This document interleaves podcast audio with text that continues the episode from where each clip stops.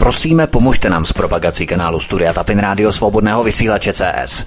Pokud se vám tento nebo jiné pořady na tomto kanále líbí, klikněte na vaší obrazovce na tlačítko s nápisem Sdílet a vyberte sociální síť, na kterou pořád sdílíte. Jde o pouhých pár desítek sekund vašeho času. Děkujeme. Tak vítejte všichni u pravidelného pátečního pořadu, velkopátečního pořadu dnes.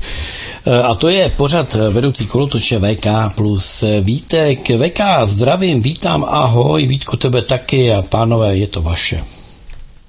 Ahoj Petře, zdravím tě, zdravím zároveň všechny naše posluchače svobodného vysílače i čtenáře Aeronet News. Zdraví vás svítek, jsem rád, že Petr zmínil přesně, jak Petr zmínil, máme velký pátek. Ono, každý pátek je velký, když vysíláme, že ten pátek je ještě větší, protože máme velikonoční velký pátek, takže vás zdravíme, doufáme, že máte volno, že jste si udělali volno, že tento víkend bude se nést právě v tom duchu Velikonoc. A já už také pozdravím šéf redaktora Aeronet News, pana VK. VK, ahoj, hezký večer. No, ahoj Petře, já, já tě zdravím, zdravím Vítka, už jsme se pozdravili předtím. Já vás zdravím úplně všechny, máme velký pátek, že jo, to je největší křesťanský svátek v roce. Doufám, že jste se dneska neopili, protože to mají někteří ve zvyku, že jo. Je pátek, tak se naléme, ale dneska ne, dneska opravdu ne, dneska musíte hm, pěkně eh, trochu do toho duchovna, že jo, dneska žádný kapelný roztoky, nic takového. Eh, my budeme mít samozřejmě vážné věci, takže to budeme probírat eh, maximálně se k tomu dejte nějaký kostelecký uzeniny, to máte povolený, že jo, Andrej volal, takže to je povolený. No a my se pustíme do prvního tématu, takže víte, to uvede a já vám přeji krásný, pěkný poslech. Zelenský ve Varšavě prohlásil, že mezi Ukrajinou a Polskem nebudou existovat hranice. Podle bývalého poslance ukrajinského parlamentu si Zelenský přijel do Varšavy pro bezpečnostní garance. Co to VK znamená tyto okázalé námluvy s Polskem? Protože na jedné straně chtěli Ukrajinci vždycky samostatný stát nezávislý na Polsku. Ostatně to je to, za co Bandera bojoval. A teď najednou si do Polska přijeli pro bezpečnostní garance. Takže blíží, řekněme, polsk, polská košile než ruský kabát? Eh, no, to je důsledek toho, co se vlastně děje na frontě, respektive co se má odehrávat na frontě a co se odehrávat zřejmě vůbec nebude. Já automaticky přebruslím k tomu poslednímu článku, který vyšel teď na Aeronetu před pár minutama. Eh, to je samozřejmě velká věc, celý eh, internet a sociální sítě teď minimálně v těchto hodinách žijí tím obrovským únikem, obrovský lík. Uh, americkému ministerstvu zahraničí Department of Defense unikly plány ukrajinské ofenzívy. Kompletně veškeré plány jsou líknuté, jsou na internetu. Ano, dokonce na uh, je to, to vyšlo, že? je to, no ano, samozřejmě, a je to prostě všechno venku. A z těch dokumentů, dámy a pánové, je to velký, je to velký, je to velký špatný. Protože už to teď eh, řešili analytici na ruské televizi, už to řešil Solověv, už to řešil jako v Kedmi, už se to probírá na ruských médiích. Eh, s těmito počty, dámy a pánové, nejsou Ukrajinci schopni uh, udělat vůbec nic. Na celou ofenzivu mají připraveno zhruba 72 tisíc vojáků na místo původně plánovaných 500 tisíc. A to je špatný. Velký špatný. A proč e, jsou přesvědčeni e, ruští analytici? Proč jsou přesvědčeni, že se jedná o řízený únik přímo z Pentagonu. Řízený. Ne, že to někdo násilím nějak vydoloval, někdy něco hacknul, prolomil a potom se slávou publikoval anonymně. Ne úmyslně řízený únik, aby si kolektivní západ, Severoatlantická aliance, Pentagon a obecně tedy e, západní partneři, aby si vytvořili dopředu omluvné alibi. Proč ukrajinská ofenzíva selhala? Protože kdyby tady to alibi si nevytvořili s uniknutým plánem na ofenzívu, tak by po selhání této ukrajinské ofenzívy vina padla na západ, na kolektivní západ. Zelenský by křičel na západní partnery. Vidíte, vidíte, vy jste poslali málo zbraní. A američtí zákonodárci v kongresu, kde republikáni mají mírnou většinu, by to dali okamžitě demokratům sežrat. Posílali jste zbraně, ofenzíva vybuchla, jste za to zodpovědný. A k tomu toto směřuje. Takže, eh, jak by řekli, že co je třeba udělat? No, je třeba dopředu se opatřit, zaopatřit. Takže se dopředu vybere vyník. Kdo může za neúspěch ofenzívy No a ukáže se na imaginární, to mají mazličci rádi v Pentagonu, ukáže se na neznámého anonyma. Na někoho, kdo propálil, kdo prásknul plán celé operace a kvůli prásknutí celého plánu ukrajinská ofenzíva selhala. Nikoliv kvůli tomu, že měli málo zbraní, měli málo tanků, měli málo leopardů, měli málo e, stíhaček, měli málo kanónů, měli málo podpory ze západu a měli úplně na prd plánování ze Severoatlantické aliance. Ne, ne, ne. V téhle chvíli to bude tak, že se řekne, Ofenzíva selhala kvůli tomu, protože nějaký líkr, nějaký hacker uveřejnil před několika týdny na internet plán celé operace. Rusové se to, do, se to dozvěděli, samozřejmě to se nedá nedozvědět, a e, oni se takzvaně připravili na to a proto ta ukrajinská ofenzíva selhala. Takže to není chyba Pentagonu, Není to chyba plánovačů v NATO, není to chyba malých dodávek zbraní, e, že, by, že by Kiev dostával málo. Ne, ne, ne, ne, ne. Naše chyba to není. Je to chyba neznámého ekra, neznámého líkra, který před několika týdny uveřejnil plán operace. To je celý. Takhle to vymysleli. No, je to geniálně vymyšlený, protože jak se říká, takové to lidové přísloví z hovna byč neupletete, že to je takové uh, trochu příhodné, teď budou ty velikonoce, ty pomlásky, že jo, tak, že jo, to jaksi nejde. A platí to i při pohledu na ty materiály. S tímhletím nemůžete skutečně Rusy z Ukrajiny vyhnat. To je, to je parodie na ofenzívu Nemůžete. Nemůžete vyhnat 400 tisíc Rusů e, z obsazených území Ukrajiny a poslat na ně 80 tisíc ukrajinských vojáků s nějakou velmi podivnou výzbrojí několika desítek e, transportérů z České republiky, které, které jsou v těch tajných dokumentech uvedeny, e, že na Libavé cvičí 15. mechanizovaná brigáda ozbrojených sil Ukrajiny, je to tam prásknuté, takže Janička to bude překvapená, že jo, samozřejmě, ale co pak je to tajné, to ví úplně každý. Na té Libové, že jo, tam oni mají tam místní lidi, co tam jsou, tak eh, takové věci, co posílají nám do redakce, informace, co se tam děje, vožralí tohleto, chlastým tam vozí v dodávkách. Eh, no, chápete, každý, eh, každý národ má svoje tradice že, jak říkají rusové, no, nádopa buchať, da, to znamená pořádně se obít, poopít. Je třeba se pořádně opít. A oni to mají takhle udělaný Ukrajinci. Jako to jim nemějte za zlý. Oni, oni to mají těžký, že jo. E, takže mm, oni se tam prostě zachlastají s těmi českými, že jo. Spoludůvěrníky.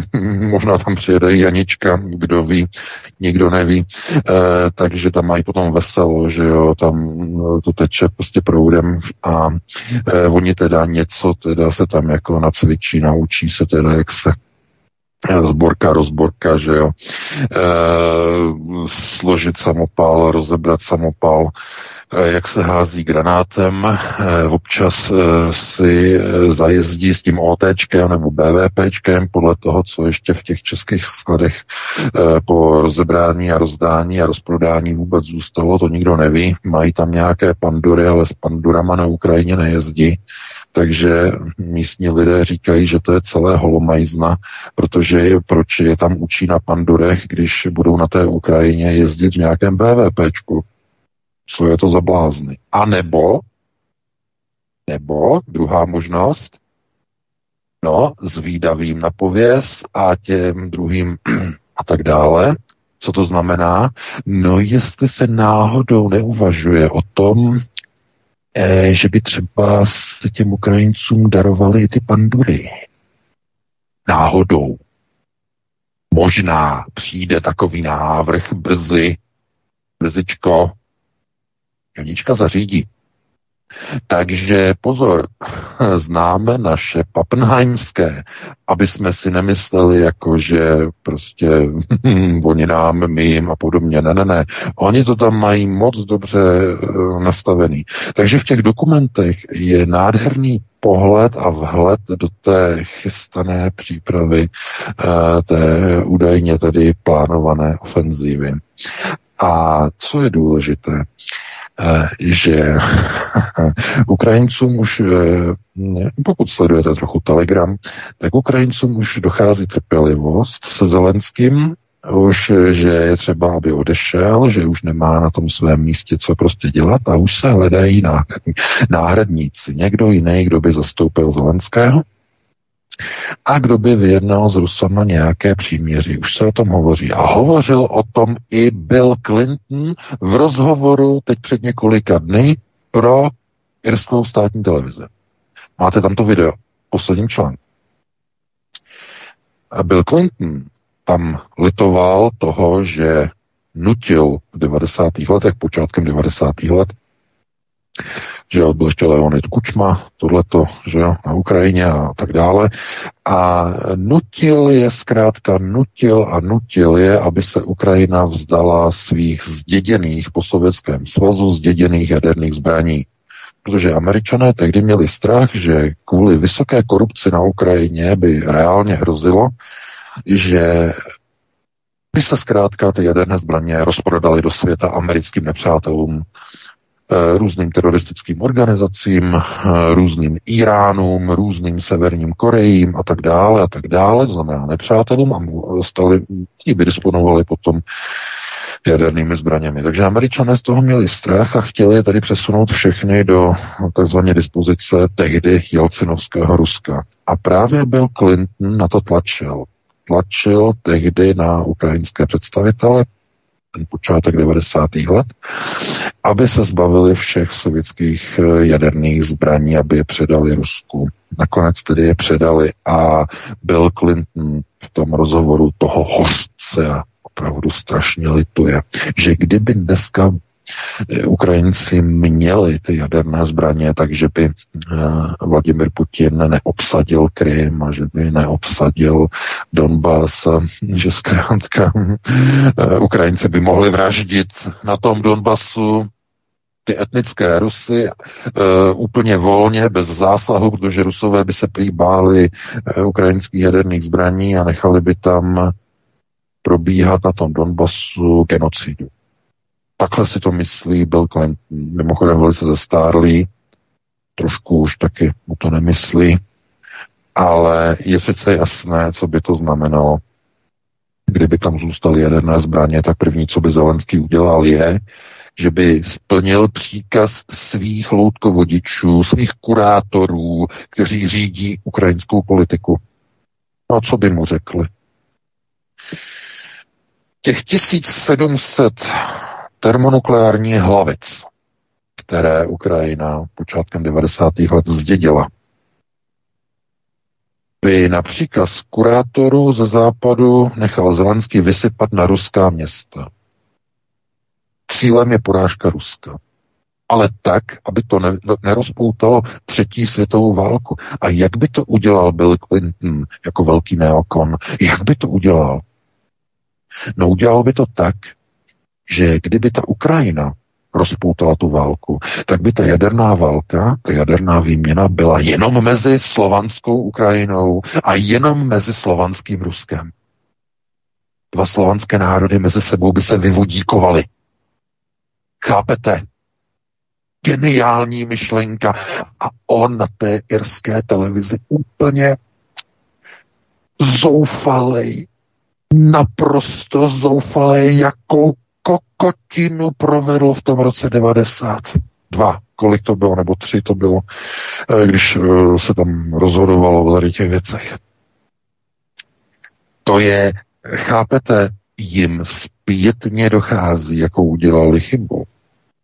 Kdyby oni nechali té Ukrajině ty jaderné zbraně, tak by měli šanci porazit Rusko. Panečku. Protože jak teď přiznali i na ruské televizi, to bylo v pořadu teď eh, se Solovyovem, eh, ten analytik, co tam říkal, kdyby Ukrajina měla zhruba těch 17 hlavic, těch sovětských hlavic, tak by opravdu mohla přive, přivodit a navodit zánik celé ruské populace. Protože uh, Tohle je trochu zásluha, nebo hodně zásluha samozřejmě Josefa Stalina. Stalin, když eh, tedy převzal moc po Leninovi, tak eh, zahájil proces eh, industrializace Ruska a k tomu potřeboval jednu věc, se stěhovat všechny Rusy do měst průmyslových měst. Eh, říkalo se tomu komunální bydlení, to znamená takzvaná komunalizace bydlení v Sovětském svazu. Eh, z vesnic, z vesnic, z vesniček byli lidi přestěhováni komandaturně do bytovek v městech, průmyslových městech. Eh, má to za důsledek to, že dneska populace v Rusku je zvláštně organizovaná. Většina Rusů bydlí ve městech nad 20 tisíc obyvatel. A výše samozřejmě. Eh, jenom malá hrstka Rusů mm, ve vztahu k počtu obyvatel nějakých 147 milionů Rusů nebo obyvatel Ruské federace, tak jenom opravdu jenom hrstka jich bydlí na těch eh, klasických, tradičních ruských vesničkách a podobě, podobně. Eh, to znamená, je to jenom opravdu té většinové populaci hrstka. A většina těch Rusů eh, bydlí v těch eh, prvních pětistech největších ruských městech. Od toho největšího až někam na to pětisté místo, zhruba v pětistech ruských městech žije přes 80% ruské populace. A e, kdyby Ukrajina měla těch 17 hlavic, dokázala by těch, v těch pětistech městech e, vyvodíkovat de facto 80% ruského národa. E, a tohle to Clintona strašně mrzí. Tuhle tu šanci na porážku Ruska chtěli dát a měli dát, podle jeho názoru, do rukou e, samozřejmě prezidenta Zelenského, všeho schopného šílence a maniaka. E, tohleto to, co dneska mimochodem Zelenský dělá v malém měřítku, v miniaturním měřítku e, s Doněckem, kam ukrajinská armáda již kolikátým, no devátým rokem střílí dělostřelecké granáty zrovna dneska naposledy. Tam pozabíjeli nějakých devět lidí na tržišti tam dopadla americká raketa HIMARS, vypálená z ukrajinských pozic. Normálně mezi bytovky. Jo, mezi bytovky. Tak tohle to by Zelenský udělal v masovém měřítku pomocí termonukleárních zbraní zacílených na 500 největších ruských měst. To by udělal Zelenský. To je bez debaty. A Podívejte se na to video, jak má Clinton skřivený ksicht, jak ho to neuvěřitelně mrzí, že udělal takovou obrovskou chybu. Že donutil Ukrajince, aby se zbavili jaderných zbraní. A e, musíte si uvědomit, že oni tuhle tu chybu budou chtít napravit. No, bude to, nebude to snadné. Oni nemůžou přijít i když samozřejmě Janička už vypustila kontrolní balón jako kráva, ten má křídla jako chucpe, ten je rozčepejřený. Chápete, eh, jak vypustila ten výrok o tom, že občané České republiky a obyvatelé EU se nemusí bát případného použití jaderných zbraní na Ukrajině. Ten její výrok, který oběhl všechna světová média, takovej chucpe status neuvěřitelný, vypuštěný na české televizi minulou neděli u Moravce, no to je, panečku, jenom kontrolní fáborek, který směřuje, nebo který ukazuje směr větru, kudy vaje a duní vítr ze západu. Ona relativizuje a bagatelizuje důsledky použití jaderných taktických zbraní na Ukrajině. Što je to značit? No a na suka, da suka. Takhle si to potom může někdo přeložit. A je to tak. Protože tohleto, když někdo, pro, někdo řekne, nemá v pozici ministrině obrany vůbec co pohledávat. Má být odvolaná. Okamžitě má být mimořádné zasedání poslanecké sněmovny, návrh na odvolání šílené Jany Černochové z pozice eh, ministrině obrany z důvodu, že ohrožuje, ohrožuje národní bezpečnost. Tohle to je zcela jednoznačně. A co je důležité eh, v této věci, že eh, v každé situaci, když eh, je někde nějaká nebezpečná mezinárodní politická událost, to znamená někde nějaký válečný konflikt a podobně, tak co to znamená pro politiky jednotlivých zemí. No ti politici by měli se snažit o deeskalaci, ne? Ale ne, ne, ne, ne, ne. Tohle je politika, která se v západních zemích už nejede. Ti politici usilují jenom o to, aby, jak se to říká, ano, adapt, aby provedli adaptabilizaci to znamená, aby adaptabilizovali, to je velice komplikované, eh, zkrátka eh, dokázali ty lidi adaptovat na stav, kdy někde budou použity z jedné či druhé strany, to je důležité zdůraznit, z jedné či druhé strany jaderné taktické zbraně, aby se občané v Evropě proti tomu nebouřili. Aby byl klid na práci, pořádek, ordnung a aby lidi zařezávali jako v protektorátu, aby se snažili o válečné úsilí, aby, by, aby jim bylo jedno, jestli padají na česká města bomby, eh, rakety, konvenční nebo jaderné, aby zkrátka eh, drželi eh, hubu a krok o to se usiluje. To je to nejdůležitější pro ně. To znamená public control, take control. To znamená ovládnout veřejnost. A proč Petr Fiala prohlásil teď včera, předevčírem, na CNN Prima News ten výrok, že nikdo cenzuru v České republice prý z vlády zavádět nechce, ale mají právo na to, aby bojovali proti dezinformacím. To je úplně stejné, jako eh, kdyby někdo řekl, my eh, lidem eh, přece my přece lidem umožňujeme svobodu projevu, ale už neřekne, že negarantují lidem svobodu po projevu. Chápete, takhle to funguje v České republice.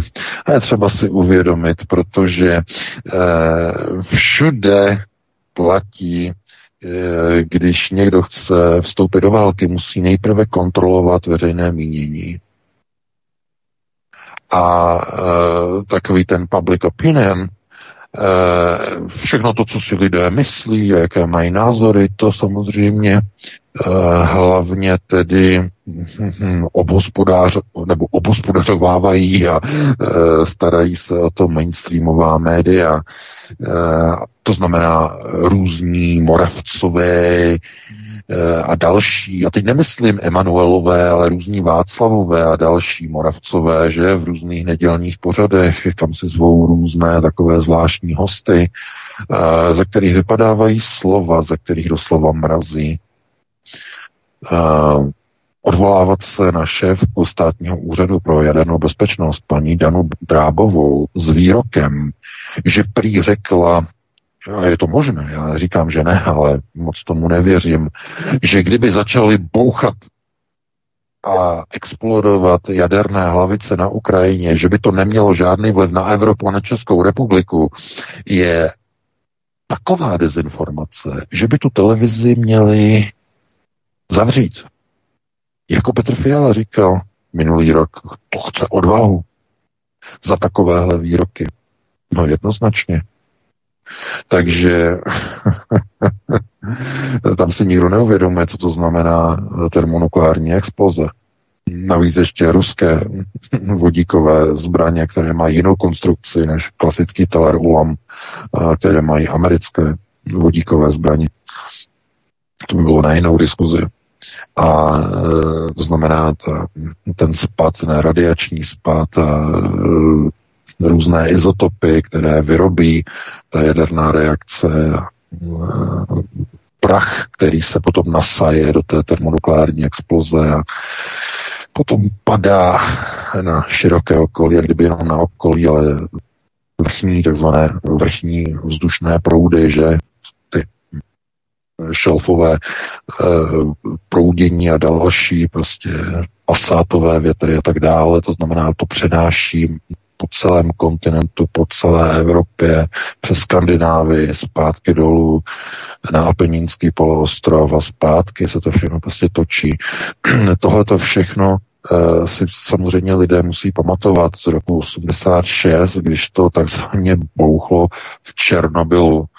Uh, tehdy Eh, se říkalo, nesmí se v létě 86 sbírat houby, nesmí se sbírat borůvky, eh, v lese se ničeho nedotýkejte a eh, jenom ten rok se to týká toho jeden, jeden rok. Oni už neřekli, že se to, že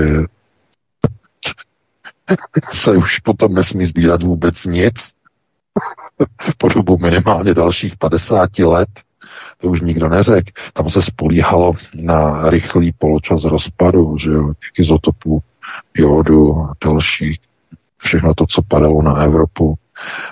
E, tam je kratší poločas rozpadu než třeba u stronci a podobně, ale e, rozumíte, e, tohle to létalo nad celou Evropou několik měsíců. Ještě v září roku 86 ten oblak létal nad Skandinávií a nad severní Evropou. Ještě v září tehdy na podzim. No a e, česká ministrině obrany je schopná vypotit e, ze sebe takovýhle neuvěřitelný výrok. Je to relativizace aby české obyvatelstvo nemělo strach z nasunutí českých vojsk, polských vojsk a vojsk pobaltských zemí na Ukrajinu v rámci asistenčních a mírových misí, které chystá Severoatlantická aliance a Evropská unie. To je ta hlavní věc, ta hlavní informace, která už ani není tajná, už je veřejná. Hovořil o ní minulý týden eh, premiér Maďarska Viktor Orbán, hovoří se o tom na ruské televizi. Eh, naznačuje to teď už i ministrně obrany Černochová. A na Ukrajině eh, je situace, že když uniknou takovéhle plány na ofenzívu, tak to znamená, že Zelenský musí jet do Polska a musí si dojet pro garance. Až ta ofenzíva selže, tak Zelenský zvedne telefon a zavolá Dudovi, prezidentovi do Polska, aby poslal na Ukrajinu polskou armádu. Bude to zvací telefonát. To znamená, prezident Ukrajiny jako vrchní velitel má na to pravomoc, pozve k vytvoření nárazníkového pásma před ruskou armádou, polskou armádu na území Ukrajiny. Takhle je to vymyšlené. Takhle je to připravené. A e, znovu je třeba si říct, že uh, uh, lidé, kteří prostě jdou k volbám a volí politické reprezentace, politické struktury, tak jsou spolupachateli této bezpečnostní eskalace, které jsme právě svědky v celé Evropě. Obyvatelstvo má spoustu jiných starostí. Jsou plné nákupní vozíky, jsou to různé dovolené, blíží se zase léto. E, tohleto a tamhleto nemají čas se starat o to, co dělá potom politická reprezentace. Podívejte se třeba do Paříže. V Paříži tři týdny eh, běží protesty, e, demonstrace proti Emmanuelu Macronovi, proti reformě důchodového zákona, prodloužení odchodů do důchodu ze 62 na 64 let. A podívejte se, jak to funguje v Česku. Jak to funguje v České republice? V České republice vláda Petra Fialy okradla v průměru 2 čtvrt milionu starobních důchodců o tisíc korun v průměru měsíčně. Nebyla žádná ani jedna jediná zaznamenatelná demonstrace důchodců. Mají vpí na lehátku, respektive vpí na nákupním vozíku. Je jim to úplně jedno. A e, řeknu vám to takhle. E, to je pěkné rčení. Víte, proč v České republice Fialová vláda se rozhodla, že bude rušit pošty? No, protože když mohla zrušit valorizace, tak může zrušit i pošty, na které ty, ti důchodci si chodí pro ty důchody. Parečku, to je zdůvodnění. A e, ono to není jako vtip, ono je to realita. Oni si totiž uvědomili, že když můžou bez jakéhokoliv odporu okrádat důchodce o takové peníze, můžou je obratem ruky dávat na nákupy munice, jak prohlásil ten ministr uh, nebo zástupce vlády, já už nevím, jestli se jmenuje Jurečka, nebo vůbec to nesleduju ty jejich jména, tak to znamená, že si vytírají s těmi důchodci pozadí úplně a můžou, protože ti důchod, důchodci se vžili do role toaletního papíru na slevě v supermarketu. Ano, důchodci se vžili do této role. A role, ano, role toaletního papíru. Do role toaletní role se vžili důchodci, protože jim je úplně jedno, jak si pozadí s nimi vytírá vláda Petra Fialy. Takhle to funguje. Přesně takhle. Proč není reakce proti těmto krokům vlády stejná jako ve Francii? No, protože platí e, něco, čemu se říká charakter národa. Jařmo národa, které si v genomu nese s sebou. Každý národ to má v sobě, v genomu. Ohnutá záda, skřivená záda, drží hubu a krok český národ jest. A nezmění se na tom vůbec nic.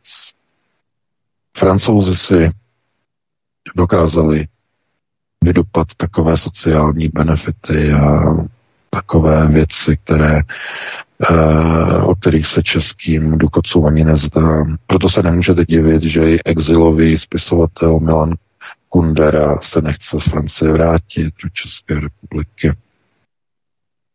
Protože ti důchodci si aspoň něco vydupají v té Francii. ti Češi chodili do soudružských prvomájových průvodů. Dneska chodí pro změnu do proukrajinských průvodů. A za nějakých pár desítek let, až Čína ovládne Evropu, budou chodit do pročínských průvodů. Budou vždycky chodit do nějakých průvodů. Ale za svoje vlastní věci, za ty skutečné své věci se nikdy nevezmu nikde nepostaví. Mluvím o samozřejmě o většinové populaci.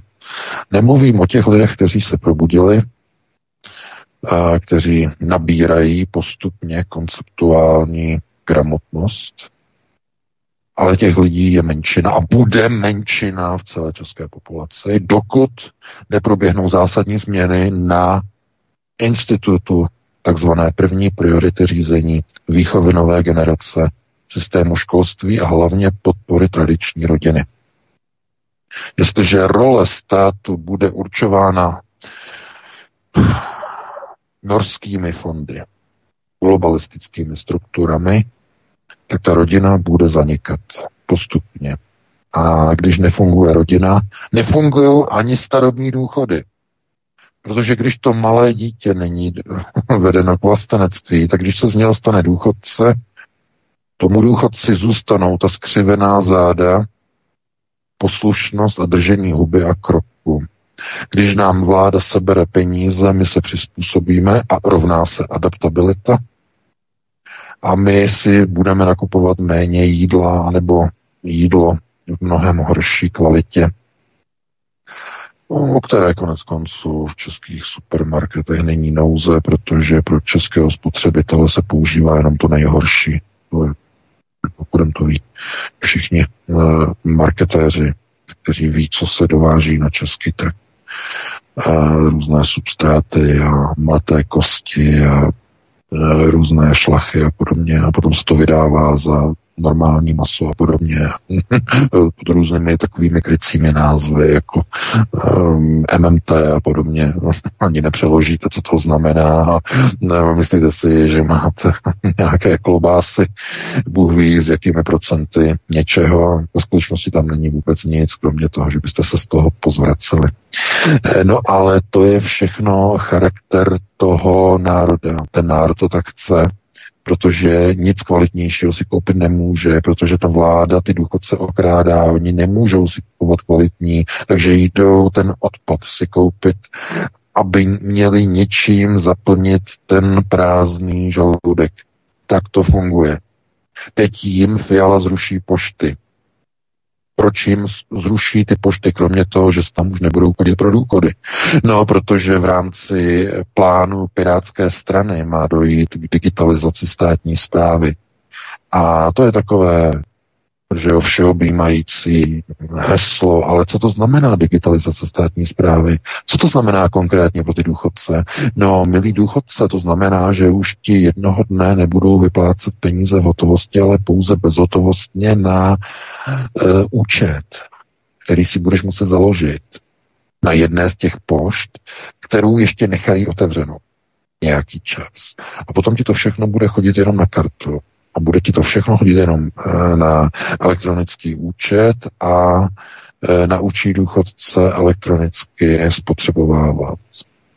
Zároveň to propojí na eh, systém důchodového zdravotního pojištění, na sociální a zdravotní kartu a zjistí se, kdo nakupuje chlast, doktor uvidí, že z systému propojeného uvidí, že no vy jste tam nakupovali ty nějaké hodně velké tvrdé chlastání, že, pane Novák. A on řekne, jak to víte, pane doktore, no já to tady vidím větý. Tady to mám na počítači z vašeho platebního systému, který je propojený na vaše zdravotní pojištění. A chápete, takovýmhle způsobem uh, je to všechno naplánováno. Takže všechno souvisí se vším.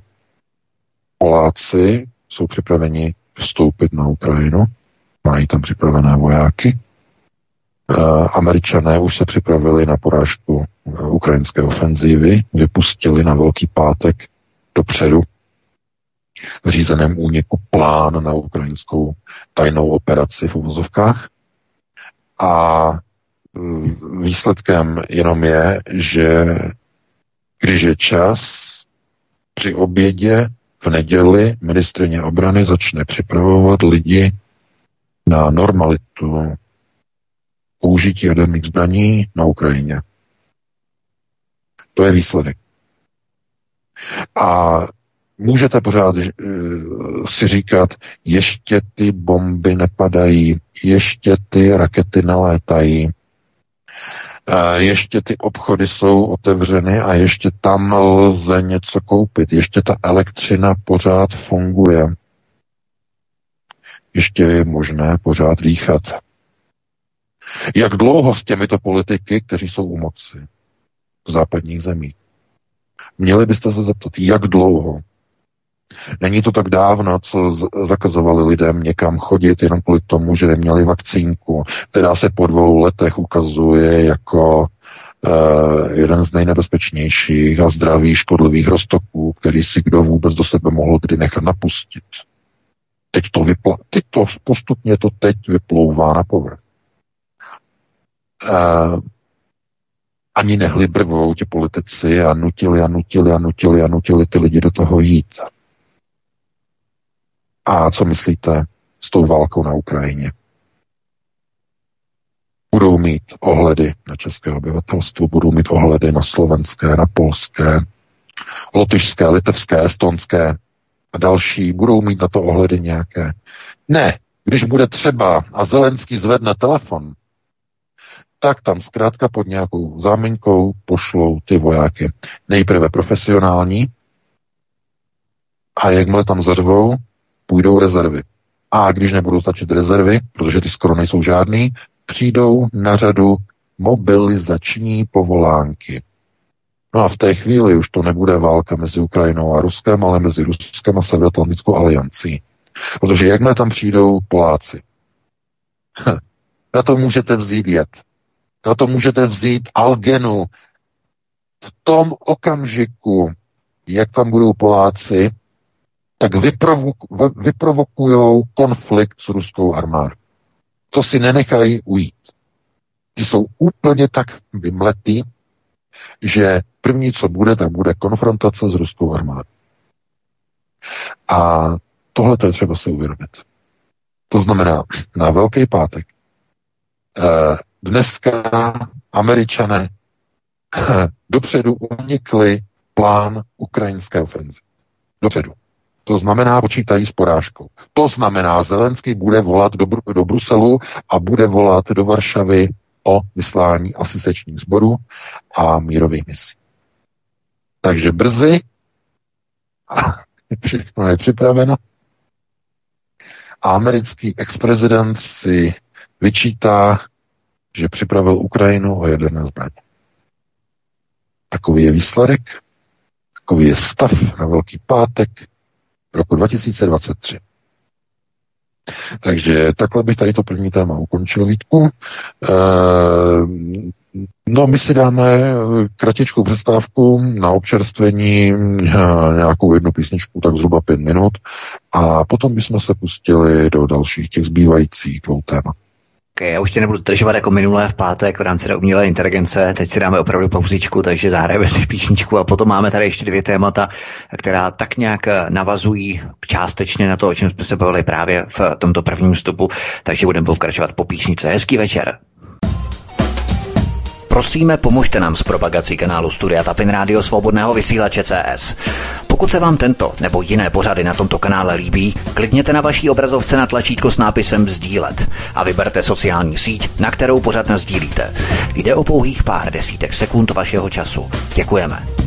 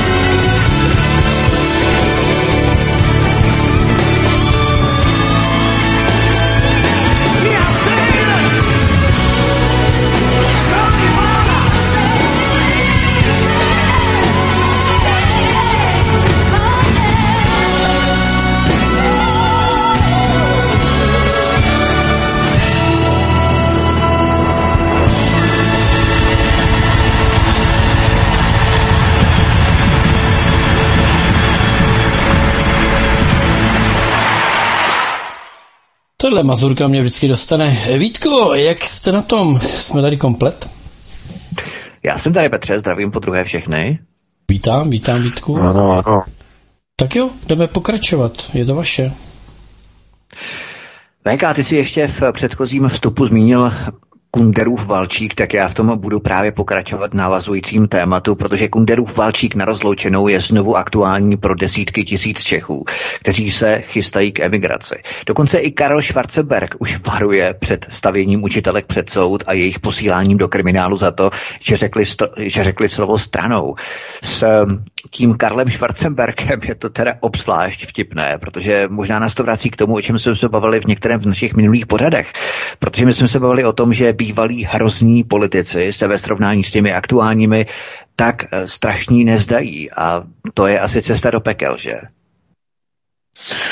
Ano, je to cesta do pekel, je to ten eh, digresivní uh, sešup v té úrovni té politické reprezentace. Každý další politik se zdá mnohonásobně nebo Hm, to je přímo, dalo by se říct, eh, to vzrůstá, ta nedůvěra k těm politikům vzrůstá geometrickou řadou. Eh, jsou, jsou násobky, to znamená, každý ten další politik je násobně horší než ten předchozí. Násobně. A hm, proč je to tak? No, protože ta společnost má úplně stejný průběh. To je děsivé zjištění. Úplně stejný. Zkuste dneska, nebo radši to neskoušejte. Pokud se nechcete rozdrbat úplně všechny své příbuzenské vztahy, ale tak můžete, tak pokud chcete, že jo, na zodpovědnost svoji vlastní. Zkuste se dneska s příbuznými bavit o Ukrajině. Co vám řeknu? Jestli vám řeknou nějaký rozumný názor, a nebo jestli vám zopakují výblitky z české televize, z různých deníků, nenávisti a podobně, dezinformační e, výtoky, které e, vytékají z informačních mainstreamových zdrojů. Zkuste to. A dostanete odpověď na to, proč se to týká nejenom politiků, ale i obyvatelstva. Protože jak nahoře, tak dole. Politická reprezentace je odrazem stavu společnosti. Každá další generace, která vychází ze škol, je násobně horší než ta předchozí. E, horší e, ve smyslu národního a vlasteneckého ukotvení. Až na takové ty výjimky, které tvoří v rámci kauzality e, takové ty výjimky, že máte, tady máte tisíc oveček a jedna z těch oveček je černá, protože z geneticky ta výjimka vyšla tak, že ona je černá nebo je hnědá a podobně, ale na tu většinu to zkrátka nemá vliv. Takhle je to v té populaci. To znamená, e, všude, když se podíváte, e, kolik je takových těch opravdu jako vlastenců někde v té západní populaci. V každé populaci je to někde okolo 10 až 15% To je takové to uh, hodně konceptuálně obalené jádro, ale hodně obalené, takové macaté, že? Obalené jádro. Ale takové to hodně nahňácané jádro, ten obal, netvoří to jádro. To je pouze obal, že? Takže kdybychom mluvili o tom uh, tvrdém jádru vlastenců, to se pohybuje někde okolo, okolo 2-3%. Víc jich není. Těch opravdu tvrdých, konceptuálně uvědomělých a gramotných. Víc jich není. Uh, to jádro už je trochu jakoby, na, uh, jakoby semknuté, je jasné, co chce, ale to okolo, to nahňácání, já teď nebudu jmenovat, aby zase nebyly nějaké tlaky a přetlaky eh, různých těch nových hnutí pro a proti něčemu a tak podobně, abych nenaznačoval. Eh, mají eh, nejasné postoje k Evropské unii, mají nejasné postoje k NATO, mají nejasné postoje k Ukrajině, mají dokonce Mají dokonce nesprávné postoje směrem ke konfliktu na Ukrajině. A, chápete, to už je ten obal, to už není to jádro té alternativy, to je ten obal. Na ten obal jako sněhovou kouli se nabalují další vrstvy vítku. Postupně, jak ta uh, alternativní sněhová koule nabírá na nějaké dynamičnosti, tak na sebe při tom cestování, jak se kutálí z toho vršku, nabaluje další vrstvy. Ale to už není to autentické jádro. Ale co je zajímavé, čím je takovouhle větší, tím má větší dynamiku. Ale to jádro už tam není zřetelné. Je někde skované uvnitř. Takhle to funguje. A e, proto se nemůžete divit, že najednou z toho vlasteneckého jádra se stala SPD z 10, 11, 12% To je ta nabalená koule úplně dole na konci toho kopce. Tam je na tom obvodu té koule nabaleno tolik nejrůznějších lidí z různých politických stran, že ani nedokážete spočítat, co všechno se nabalilo na ty vlastence, kteří teď jsou tam úplně v tom středu té sněhové koule, křičí, co se to tam děje, tam na tom obvodu povrchu té sněhové koule, ale nikdo jim nenechá Eh, prostor k vyjádření, protože to jádro je tam zkrátka sice pevně, ale nic dalšího eh, se neděje a nemá na to žádný vliv na to, jak ta koule vlastně má svoji setrvačnost, že? V tom systému. A eh, takhle to vlastně funguje i v té společnosti. To znamená,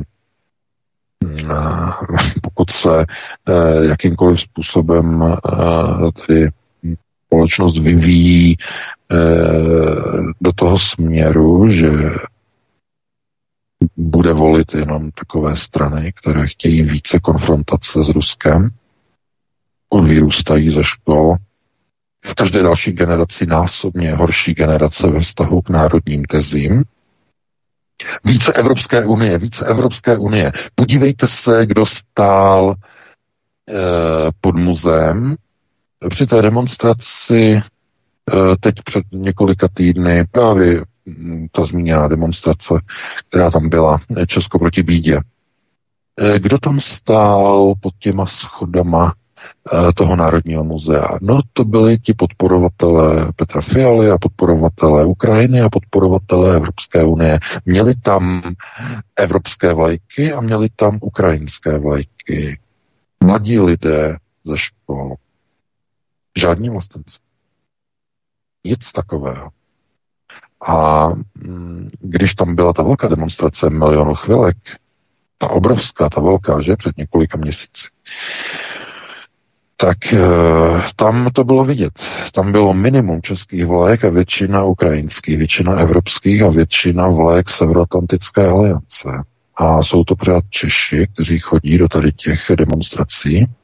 Ano, jsou to pořád podle občanky a občanství jsou to stále Češi, ale e, není to tam vůbec vidět na těch transparentech, na těch vlajkách. Oni vlastně e, se hlásí úplně k jiné státnosti k nadstátnosti se hlásí, to znamená ke globalizaci, to znamená Severoatlantická aliance, Evropská unie.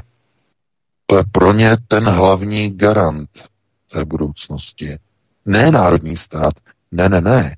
A jak by mohl být národní stát tím garantem, eh, když mu vládnou tací diletanti, jako je Fialová vláda?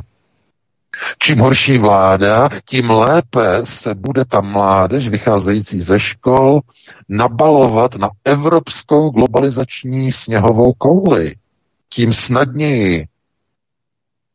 Není zájem mít kvalitní národní vlády, protože čím horší bude ta vláda, tím lépe ti mladí lidé budou říkat, no to je úplně na nic, my chceme Evropskou unii, my chceme NATO, my chceme Amerikános, to znamená, tohle to oni budou říkat. Takhle to funguje. E, jaký by byl zájem o kvalitní českou vládu? No, čeští občané nejdou k volbám a zvolí si prostě někoho, nějakého hvězdného kandidáta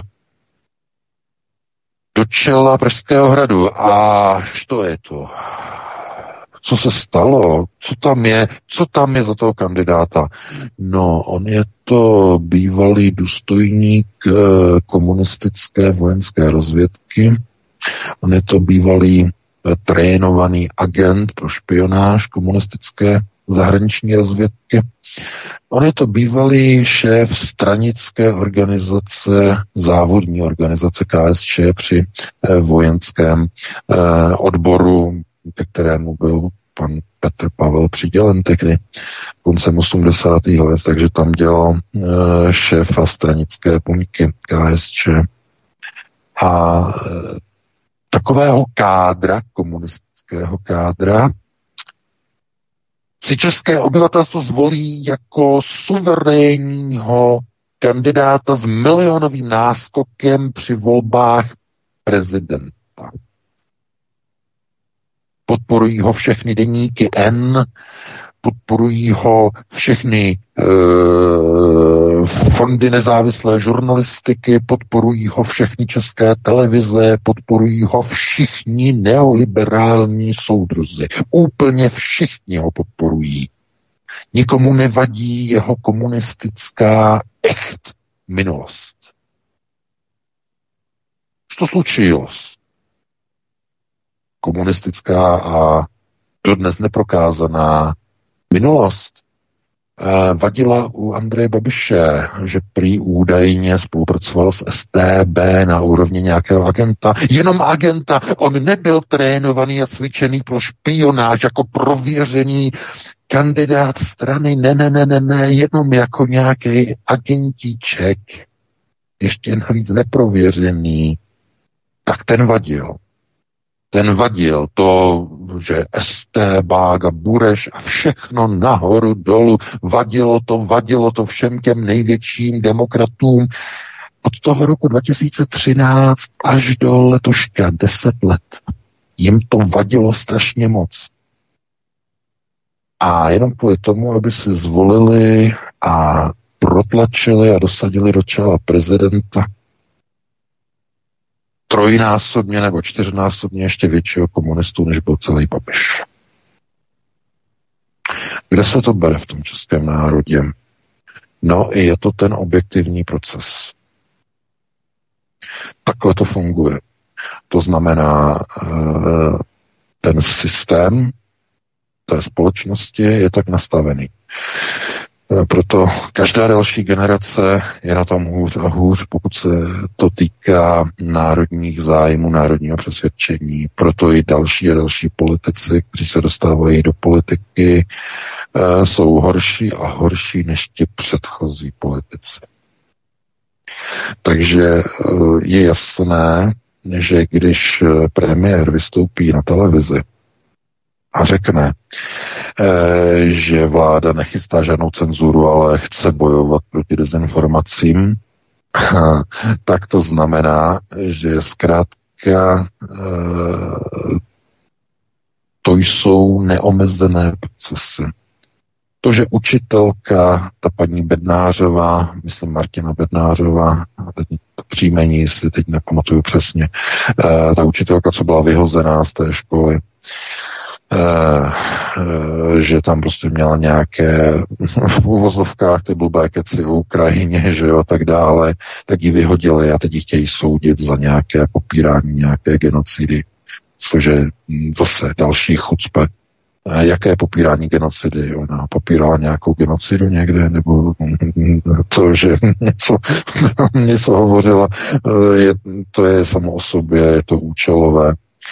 A je to ale Oni chtějí udělat exemplární příklady a případy z těch lidí, jako z pana Tušla, z pana Čermáka, jako tady z té paní učitelky, jako z pana eh, děkana na té, že jo, té fakulty eh, na Vysoké škole ekonomické, eh, no, teď se nemůžu vzpomenout na jeho příjmení. Ševčík. Uh, Ševčík, Ševčík, uh, zkrátka chtějí z nich udělat exemplární příklady, aby celá společnost držela hubu a krok. No to dělalo gestapo samozřejmě, to znamená dělali ty popravy, že když byla Heidrichiáda, tak nechali popravit několik tisíc eh, Čechů, náhodně vybraných, náhodně, ti neměli s těmi atentátníky na Heidricha nic společného, ale náhodně vybraných, selektovaných, náhodně vybraných. A měli sloužit jako ostraš, ostrašení českému lidu, aby se, aby držel hubu a krok. Aby se vrátil zpátky do kolejí, aby nedělal problémy. Tohle to teď dělá Fialová vláda. To znamená, ona si vybere nějaké náhodně vybrané lidi. Nějakou učitelku, nějakého sportovce, nějakého Davida Svobodu, vybere si nějakého Ševčíka, eh, vybere si nějakého e, alternativce, nějakého e, Tušla, nějakého Čermáka. Že? Vyberou si je a napaří jim exemplární flastry, a nebo když ne flastry, tak exemplárně je takzvaně sundají. Z čeho? No, z kariérního žebříčku vyhodí je z práce. Buď je vyhodí jako učitelku nebo jako děkana. A tím je vyslaný signál obyvatelstvu. Drž hubu a krok, jinak v režim tě zlikviduje. To je ten účel. Takže jaká je to společnost? No to už není demokratická společnost. To je totalita diktatura. Proto se nemůžete divit, že lidé už hledají možnosti, jak odejít, už eh, chtějí tedy vědět nějaké informace, už mají problémy, první problémy, že ospod jim dělá problémy, eh, dělají jim problémy úřady, že podnikají tohleto, jenom kvůli tomu, že uh, finančně přispěli na transparentní účet na demonstraci proti válce. A už mají problémy hned. Takže hm, chápete, jakmile se to bude prohlubovat, tyhle ty lidi, nejprve jim zničí podnikání, potom jim zničí rodinu, vezmou jim děti, aby se toho nedočkali, budou muset emigrovat. A ještě najdete takové lidi, kteří e, vůbec, je spousta lidí, prosím vás. Já když třeba hm, mám čas a pročtu některé ty diskuze na našem serveru, tak je vidět, že ty lidi neví vůbec, o čem píšou. Naprosto neví. Neví, co dokáže režim udělat s člověkem. S rodinou. Sebere děti. Zlikviduje podnikání. Všechno. Obstaví prostředky. Úplně všechno. Naprosto netuší pořád lidé žijí v nějaké iluzi, nějaké demokracie, že tohle to přece nemůžou udělat, protože když půjdeme do té demonstrace, tak ono to nějak bude fungovat. Ah, víte, tupost vládne.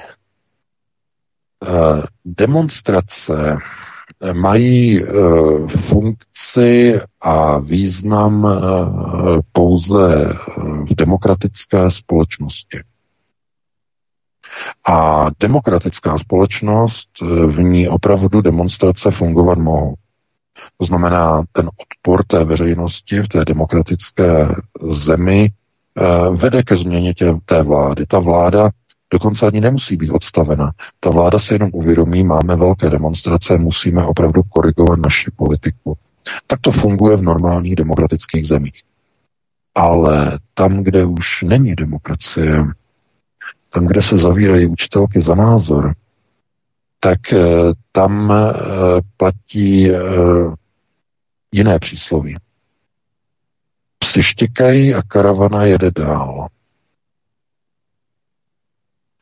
A ve chvíli, kdy uděláte demonstraci a výsledkem té demonstrace je obvinění a snaha o likvidaci děkana fakulty Vysoké školy ekonomické, kdy výsledkem naprosto rozumného rozhovoru v české televizi je pomalu kriminalizace olympijského vítěze v, pě- v moderním pětiboji, tak uh, už by vám mělo dojít, že to není demokracie. To je totalita, to je despocie jako řemen. A musíte si uvědomit, že když se vás to netýká, vás konkrétně, tak o tom víte úplný ho. Ve chvíli, kdy se vás to týká, ve chvíli, kdy jste v tom, takzvaně, tak už je pozdě. Protože v takové chvíli, když na to nejste připraveni, tak eh, vás to úplně totálně semele.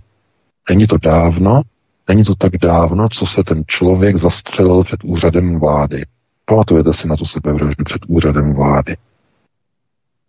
No, to bylo jenom kvůli tomu, že on uh, měl podnikání, uh, že uh, oni mu tam obstavili kvůli tomu, že zaplatil zálohy na elektřinu a na plyn, na ty enormní zálohy.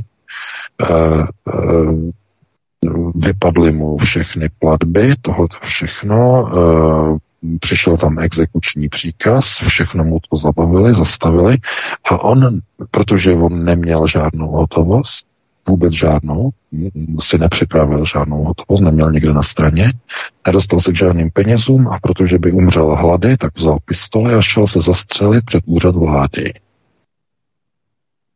Protože pro něho to byla ekonomická poprava.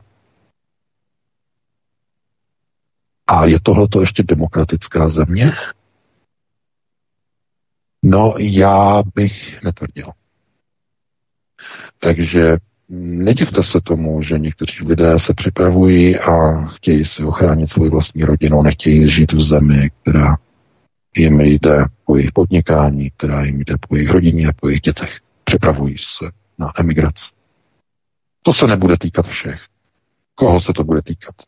No, zhruba asi tak jedné desetiny procenta obyvatel. Více lidí se to týkat nebude. E, co se stane zbytkem? Se zbytkem té populace? Ta se přizpůsobí. Proběhne adaptabilizace u zbytku populace po nasunutí tvrdého teroru, tvrdého modelu teroru. Ten ještě zatím v České republice není. Já jsem to psal do toho článku. To, co je teď momentálně v České republice, to je zhruba ten režim, který nastoupil po nástupu komunistů v moci v roce 48 a je to někde léto roku 1949. Zhruba léto 49. Už dochází k prvnímu sundavání profesorů a děkanů z vysokých škol. Dochází e, k odstraňování známých sportovců, stejně jako probíhalo v roce 49, že sportovci e, z, Olymp- z Bernu, z Olympiády a tak dále byli sundavaní z, z práce, z pracovišť a tak dále. E, tomu už dochází. E, dochází k sundavání e,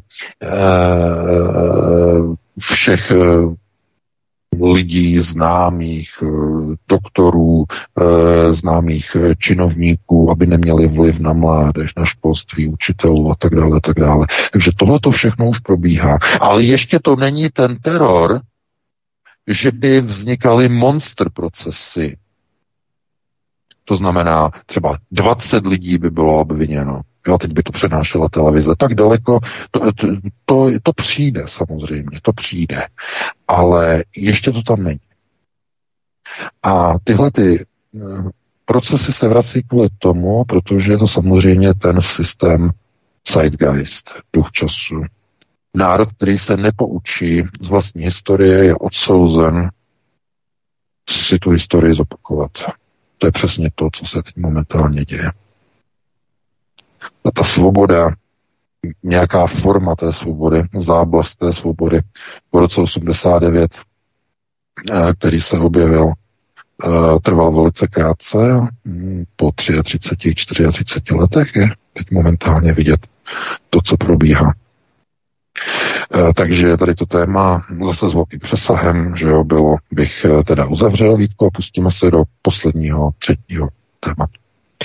Ty si VK ještě v prvním vstupu zmínil Janu Černochovou, já v tom budu pokračovat, ale jenom proto, abych se odpíchl toho jejího výroku, který zazněl na české televizi Václava Honavce minulou neděli, protože česká ministrině obrany oficiálně zešílela a v neděli na české televizi prohlásila, že použití jaderných taktických zbraní na Ukrajině by Česko neohrozilo a nemělo by na obyvatele České republiky žádný vliv. Dezinformátoři by prý potom lidem doporučovali jod, to už snad ani nebudeme komentáře, ale mě by spíš zajímalo, jak pohlížíš na Černochovou, která se nechala slyšet, že pokud by Čína dojednala mír s Ruskem, tak by to byla dobrá zpráva. To muselo vyžadovat asi hodně sebezapření a zatnutých zubů, že? Protože v rámci jakéhosi vyvažovacího mechanismu markétou, s markétou Pekar, která předtím dostala ocenění Tajvanu, sousedním Tajvanu.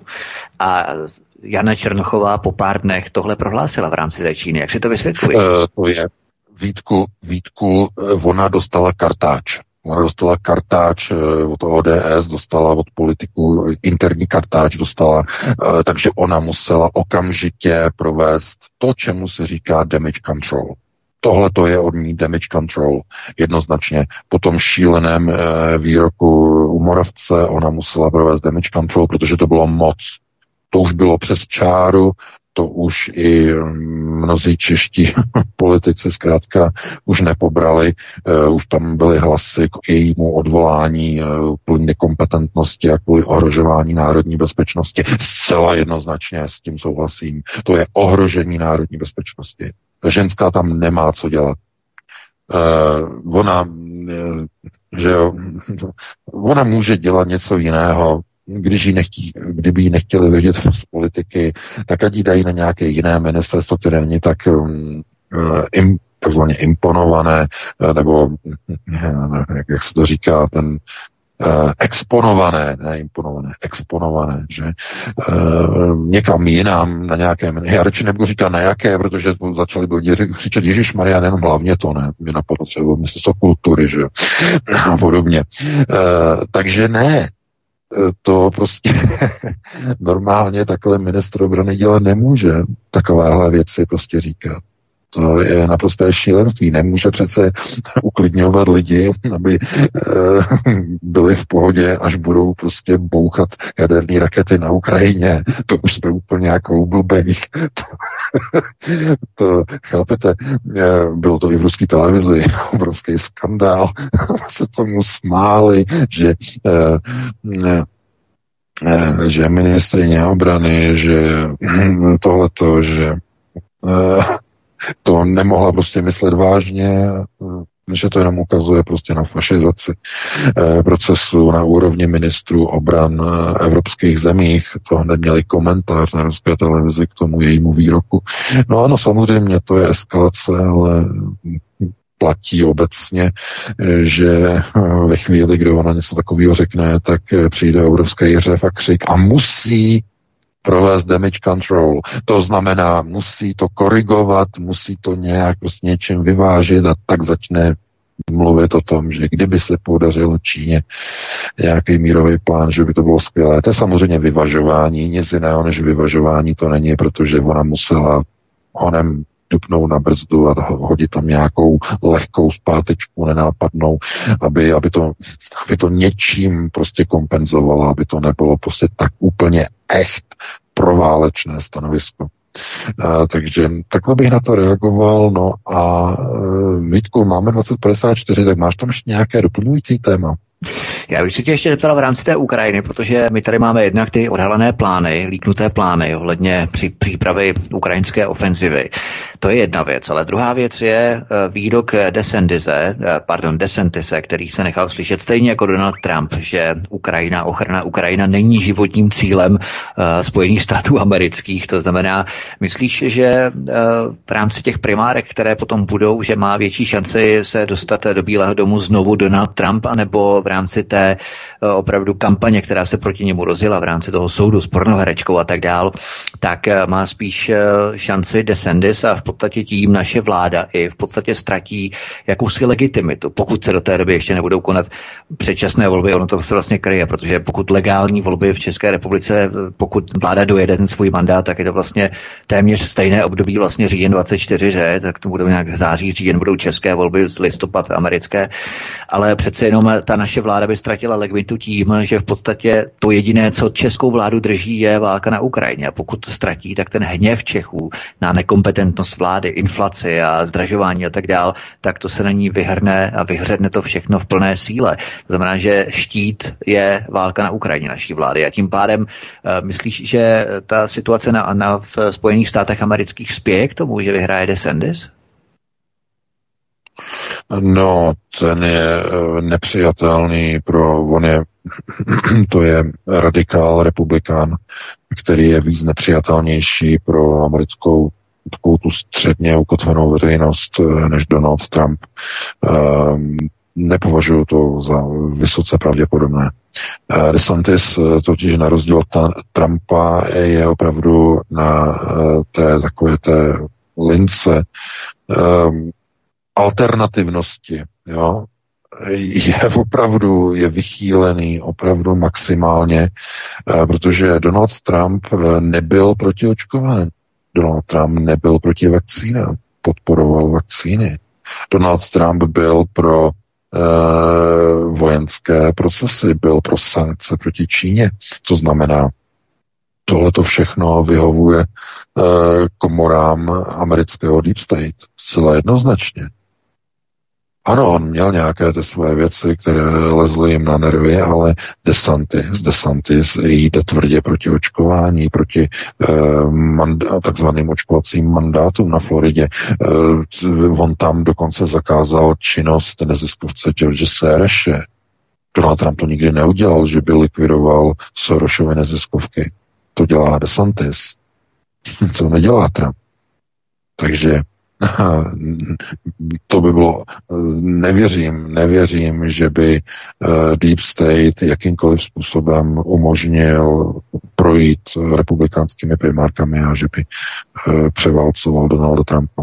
Naopak, eh, tenhle ten soudní proces, trochu zvláštní a divný, už podle posledních průzkumů nahrává Donaldu Trumpovi značná procenta nad DeSantisem Eh, činí z Donalda Trumpa oběť, mučedníka, získává podporu i u velmi konzervativních republikánů, kteří zrovna nemuseli Trumpa ani, ani omylem a e, teď se překlápí vlastně přízeň takových těch konzervativních e, republikánů Trumpovi. Tohleto je jednoznačně věc, která půjde na ruku Donaldu Trumpovi. Znamená ta obžaloba z něho činí opět eh, v boji proti George Soroshovi, proti Deep State, to znamená, on může na tady tom uh, získat úplně zadarmo mediální prostor na všech amerických televizích. Úplně zadarmo. Je to naprosto geniální. Protože abyste se v době voleb dostali do televize, potřebujete obrovské množství peněz. Obrovské množství peněz. Na koupení volebního času. Jo, těch reklamních spotů. Pořád, pořád, aby tam byla ta vaše tvář vidět. Pořád dokola obrovské peníze. Uh, on to bude mít zadarmo. Bude v té televizi kvůli tomu, že bojuje proti Georgi Soroshovi u uh, soudních tahanic. Bude neustále jako oběť demokratického Soroshovského systému. Úplně zadarmo. Uh, už to dokonce si postěžovali někteří další republikánští kandidáti, kteří by měli taky kandidovat do primárek, že bude mít nepřiměř, že Donald Trump bude mít mediální nepřiměřenou výhodu. Bude to v médiích prakticky pořád. Takže tohleto, tohleto někomu opravdu hraje do karet jednoznačně Donaldu Trumpovi.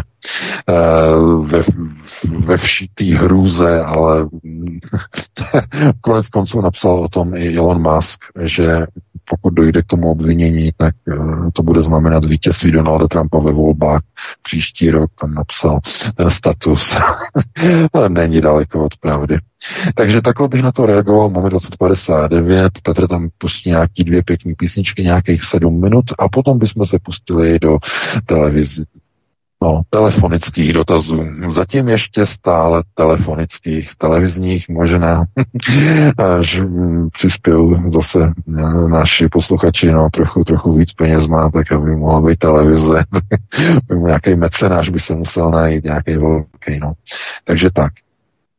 Tak já doufám, že televize teda nikdy nebude, protože jsme rádio, tak uh, rádio, takže svobodný vysílač je rádio, čili telefonické dotazy. Nicméně ještě k tomu Trumpovi, uh, nehledě k tomu, že Trump je těžce prožidovský tady, což je další benefit, uh, který mu značně bude hrát do karet uh, v rámci Izraela a tak dále. Jsou ty, ty věci, které ano, jsou, ano, On je, on je, no. ono, on je pro židovský, ale buďme, buďme speci, specifičtí, on je pro chasický, jo, on má eh, zeťáka, že jo, e, má přímo napojení na washingtonskou větev, že jo, Chabadu Lubavič, to je e, americká větev moskevské Chabad Lubavič, na kterou je napojený Vladimir Putin, e, že, protože to je jeho alma mater, že moskevská, moskevský Chabad, e, takže to je jakoby jedna rodina a oni mají hodně společného. Putin je Trump hodně společného. Mm-hmm. Minimálně v těch pro, procesech, procesech uh, něčeho, čemu se řeklo okultní řízení, uh, oni oba dva jsou zasvěcení, takže mají to společné. No takhle bych na to reagoval, Vítku, já musím už zaletět do do toho oltáře, že jo, chladícího a pustíme se potom po těch sedmi minutách o přestávce do telefonických dotazů. Já už slyším kručení tvého žaludku, takže určitě běž do ledničky. Už eh, to působí celkem i rušivě. A já jenom řeknu, že o Donaldu Trumpovi a ruské mafii chystám pořád. Eh, bude to přes léto, myslím, že v červenci a tam právě budu vykreslovat, protože nejenom okultní, ale zároveň tam jsou i naprosto jasné vazby mezi levem, Levějevem a tak dále. Už si o tom taky nesčetněkrát hovořil.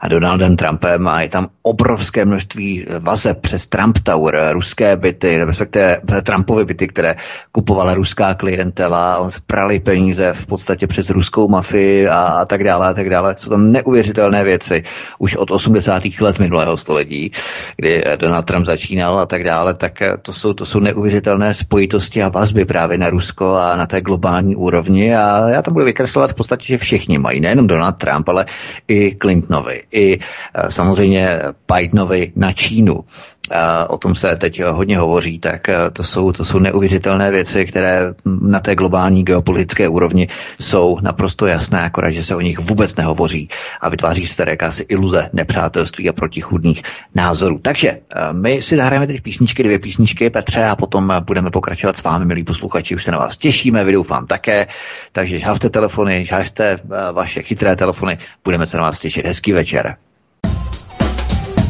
Prosíme, pomožte nám s propagací kanálu Studia Tapin Rádio Svobodného vysílače CS. Pokud se vám tento nebo jiné pořady na tomto kanále líbí, klikněte na vaší obrazovce na tlačítko s nápisem Sdílet a vyberte sociální síť, na kterou pořád sdílíte. Jde o pouhých pár desítek sekund vašeho času. Děkujeme.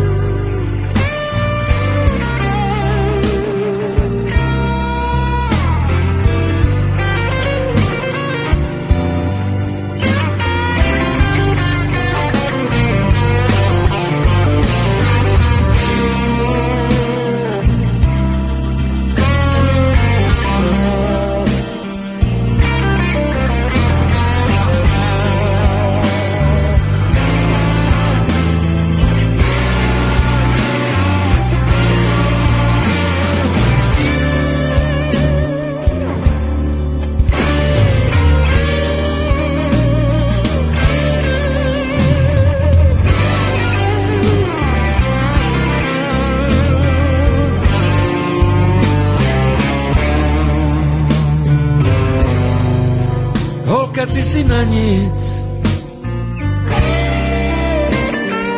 Ty nejsi pro mě zrozená.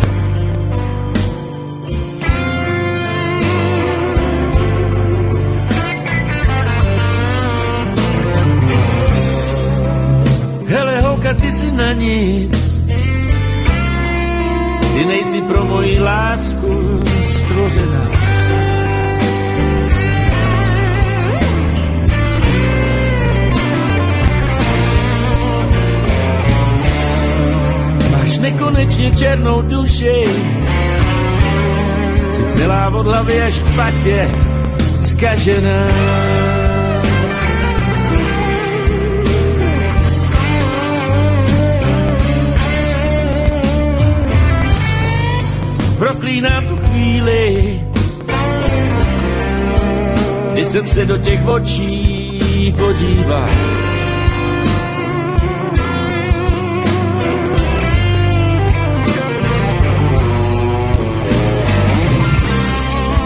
Já proklínám tu chvíli, kdy jsem se do těch očí podíval.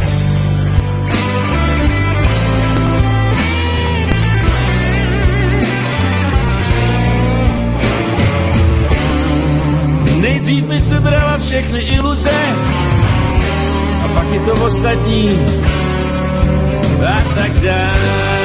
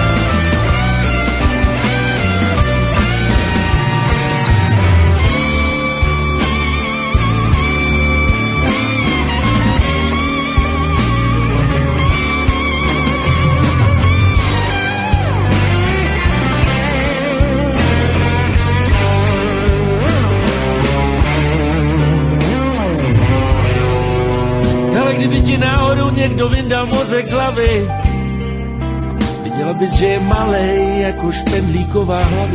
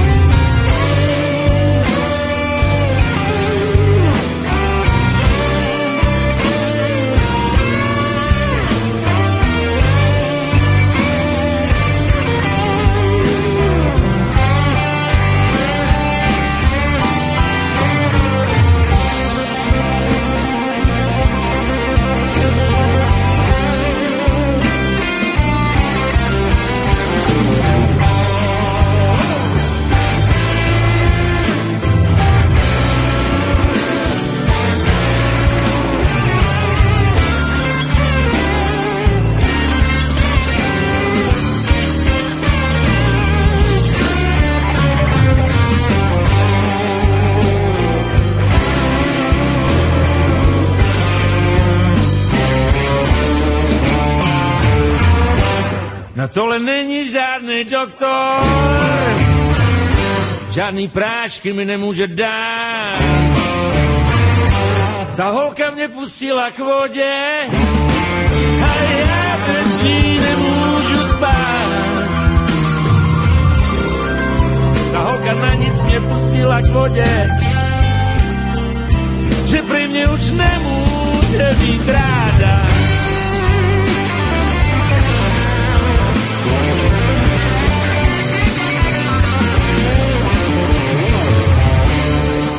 Já říkám, dělej si, co chceš, ale doufám, že budeš mít místo prdele záda.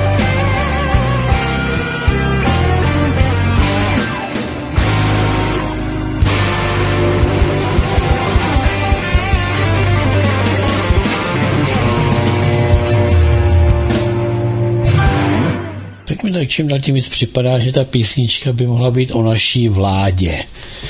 No ale pojďme, já jenom eh, připomenu, že tedy otevřeme tu hodinku vašich dotazů. Eh, telefonní číslo, na které můžete volat, je 77 7 74 139 044 774 139 044 takže to je telefonní číslo, na které voláte dneska, jiný týdny voláte na jiné číslo, připomínám. No a jde o to, aby se dostalo na co nejvíc z vás. Takže jednu jasnou, stručnou otázku a prosím, aby to odsýpalo. A k tomu tématu, nebo k těm tématům, která byla dnes probírána, to proto, abychom udrželi pořád tu pozornost na těch konkrétních eh, bodech, tak se můžeme pustit do práce. Eh, dobrý večer, jste ve vysílání, položte otázku. Dobrý večer, krásný, sváteční, Jirka z Hostivaře. A zeptal bych se takhle. Eh, blížícím se koncem SVO došlo k velkému přerozdělení světa s koncentracema řízení. Já myslím, že by mělo dojít k nový Jaltě, protože ve své podstatě OSN přestává plnit funkci. Co bych k tomu pan VK řekl a ještě bych pana VK poprosil, kdyby některý den mohl udělat článek, o co vlastně šlo při těch demonstracích v té Izraeli. Já to prostě pořád vůbec nechápu. Děkuji a budu vás poslouchat. No, tak na tu první otázku, eh, to je asi trochu. a kdy vůbec měla OSN něco, něco vliv? Neměla vůbec nikdy na nic vliv. Eh, to je mm, misinterpretace toho, co vůbec kdy Rada bezpečnosti, třeba Rada bezpečnosti a OSN obecně jako volné skromáždění mohlo kdy něco změnit v procesech řízení. Co se, se Podívejte se, uh, Rada OSN nedokázala zabránit ani spojeným státům v invazi do Iráku. Nedokázala. Ani v invazi do Afghánistánu. Ani uh, ve vtrhnutí do Libie ani v bombardování v Libii, ani ve vstupu do války v Libii, eh, ani do vstupu v války, do války v, eh, v Sýrii. Eh, to je prostě iluze, že OSN má na něco vliv a reformace reformovat něco, co nemělo nikdy žádnou, žádný význam, žádnou, žádnou funkci, nějakou hmatatelnou funkci pro světové řízení, eh, by bylo asi naivní.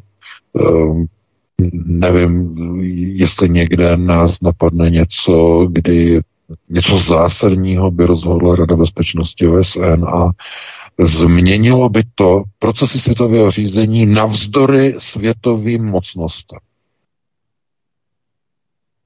To by mě zajímalo, jestli něco takového někdy bylo. No, nebylo samozřejmě. Vždycky to bylo tak, jak světové mocnosti rozhodly. Že OSN je nástroj těch světových mocností. Plně jasný, že? Ano, přesně tak. Ne, ne, ne. To je alibi. To je alibi těch světových mocností, aby se, neřeklo, aby se neřeklo, že vládnou celému světu společně od toho stolečku, a že i v ostatní země jako k tomu mají něco co říct, že jo, tam v tom valném schromáždění, takže to je alibi pro ty vládnoucí mocnosti uh, a nějaká reforma to vůbec nějaká Jalta s tím nemá vůbec nic společného. Právě, že Jalta Mimochodem, no to je nádherně, to je přímo brunátné chucpe, protože Jalta ta vůbec nebyla o nějakém, že něčem. Ta byla právě o přerozdělení té budoucí moci v OSN. To právě byla Jalta, o přerozdělení světové moci, vítězných mocností. O tom byla Jalta. a to, co potom vzniklo po válce jakoby ze světového společenství národů, potom se to transformovalo do, do OSN, že po druhé světové válce, tak eh, to je prostě jenom takový, eh, jak by se to nazvalo, eh, no, taková maskírovka. Ano, maskírovka pro světové mocnosti, aby v tom nebyli sami. To je jako když američané jezdí do válek, že jo. Když Amerika vyjede do války, tak víte, co potřebuje? No potřebuje samozřejmě zbraně, potřebuje peníze od kongresu a potřebuje ještě něco, potřebuje fíkové listí, takzvané alianční spojence, kteří v té válce nejsou kvůli tomu, aby tam pomáhali Američanům něco vyhrát, něco obsadit. Ne, ne, ne. Kvůli tomu je nepotřebují. Oni je potřebují jako alibi. Aby se neříkalo, Američani vtrhli do Iráku, ale by se říkalo, spojenecká vojska přijela provést operaci do Iráku, spojenecká vojska 15 spojeneckých zemí, 20 spojeneckých zemí, aby se neříkalo, američané vtrhli do Iráku. Chápete? V téhle věci se musí Rusové ještě eh, že mnoho učit. Ještě mnoho učit. Když oni udělali speciální operace, Měli tam vtrhnout taky jako američani v nějaké koalici. Měli mít sebou Bělorusy, měli mít Kazachy spolu, Uzbe, Uz, Uzbeky, měli tam mít e, z Turkmenistánu, všechny prostě spojencemi, aby to byla alianční operace. Ne, ne, ne. Eh, o Rusech je to známý. Oni se musí prostě učit eh, v těchto těch věcech prostě jsou vždycky eh, ti frikulíni ze západu vždycky dál. Jo, vždycky dál. To znamená, kdyby to byla alianční operace, nebylo by to tak snadné uvalit ty sankce všechny na Rusko. Víte proč? No, když je to jenom jedna země, tak oni uvalí sankce, sankce, sankce, že? Ale představte si, že by to byla alianční operace společně s Kazachstánem, Uh, Turkmenistánem, Uzbekistánem, což jsou země, kde mají američané obrovské zájmy. No, to už by si museli rozmyslet, uvalit na tyhle ty země sankce, protože to by jim zkazilo jejich vlastní plány uvnitř těch zemí. Chápete? Kdo o tom mluvil? O alianční akci. No, mluvil o tom samozřejmě jako v Kedmi. Že? E, na ruské televizi. Že tohleto se pořád ještě Rusové nenaučili. K čemu jsou potřeba alianční mise. Aby tam nebyl stát jenom jeden takový, že tam prostě někdo vtrhne, protože potom se řekne, Rusové vtrhli na Ukrajinu. A takhle by to bylo alianční vojska vstoupila na Ukrajinu. Tak, já myslím, že to je jasné. Zniž, ano, z, já vím, z níž, by se, z níž by se řeklo, ano, Rusové, ti zlí, ti zlí, ti zlí, ti to vedou, ti to vedou, ale pak jsou tam ještě taková ta spojenecká vojska, že jo, a, a proti ním už tolik se vystupovat nemůže, protože tam mají američané své vlastní zájmy. Uh, jak říkám, mají to dobře vymyšlené, uh, takže takhle bych na to reagoval, no a pustím se do dalšího volající, to tam stejně už určitě vysí a čeká, až na něho dojde řada. Tak uh, jste ve vysílání, položte otázku, dobrý večer. Dobrý večer, přeju všem pěkný sváteční den. Dneska bude pan VK potěšen, nebo všichni, protože mám vyleženě dotaz k dnešnímu pořadu. A už v době covidové jste poctivě, a podtrhuju poctivě, informovali. Lidé mají za ty roky hodně informací. Teď plácnu číslo, vyloženě plácnu. Poslouchá vás milion, milion a půl lidí. Jsme v situaci, jaké jsme. A zeptám se, kde je těch milion, milion a půl informovaných, potrhávám informovaných lidí. Na tom Václaváku je 50 až 150 tisíc lidí. Pak je tady otázka na snadě, proč tomu tak je. Jak chcete v úvozovkách probudit hiliky, kterých je většina v populaci. Podle mého názoru probudit je lze pouze duchovním rozvojem a naukou. Pouze duchovně probuzený člověk může pozitivně ovlivnit světský život a události v něm. A jelikož eh, bez servítek a tvrdo informujete o tom světském, tak bych byl fér, tak by byl jako fér stejný přístup v těch duchovních otázkách, žádný dvojí metr. A jinak jsem už dětem nechal udělat pasy do 15 let na osobu za 100 korun, platnost 5 let, tak to je pro inspirace. Pro inspiraci, pardon. Budu poslouchat. Naschledanou.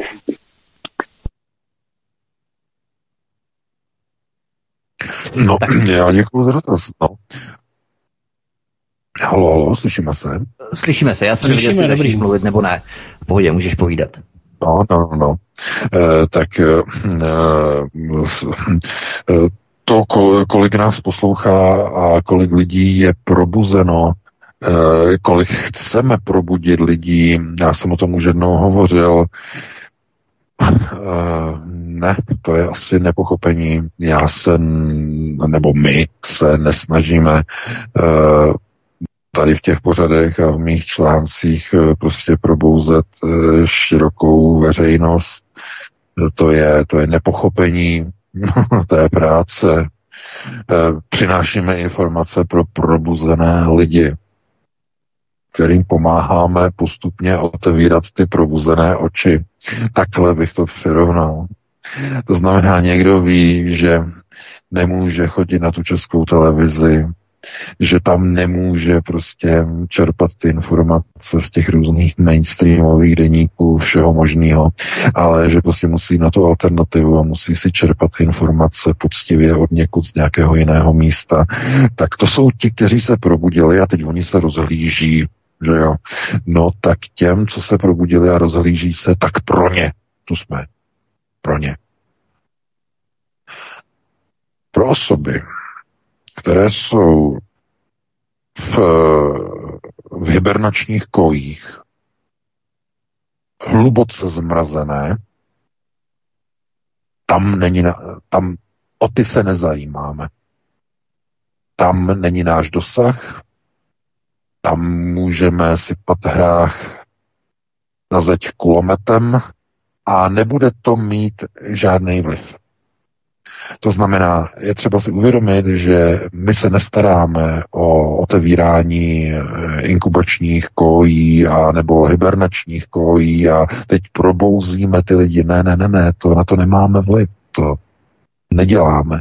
Pouze lidé, kteří se probu, probudí, uvědomí si a dojde jim, že něco tady není prostě v pořádku. Tenhle ten svět, ve kterém žiju, si řekne osoba, ten není normální. To, co říkají v té televizi, není normální. To jde proti zdravému smyslu rozumu. Tihle ti politici nejsou normální, tahají nás do války. Tohle, já eh, eh, teď v televizi eh, informace běží, že se snaží přijmout v Kanadě nějaké zákony proti kritizování LGBTQ+, S2+, minus.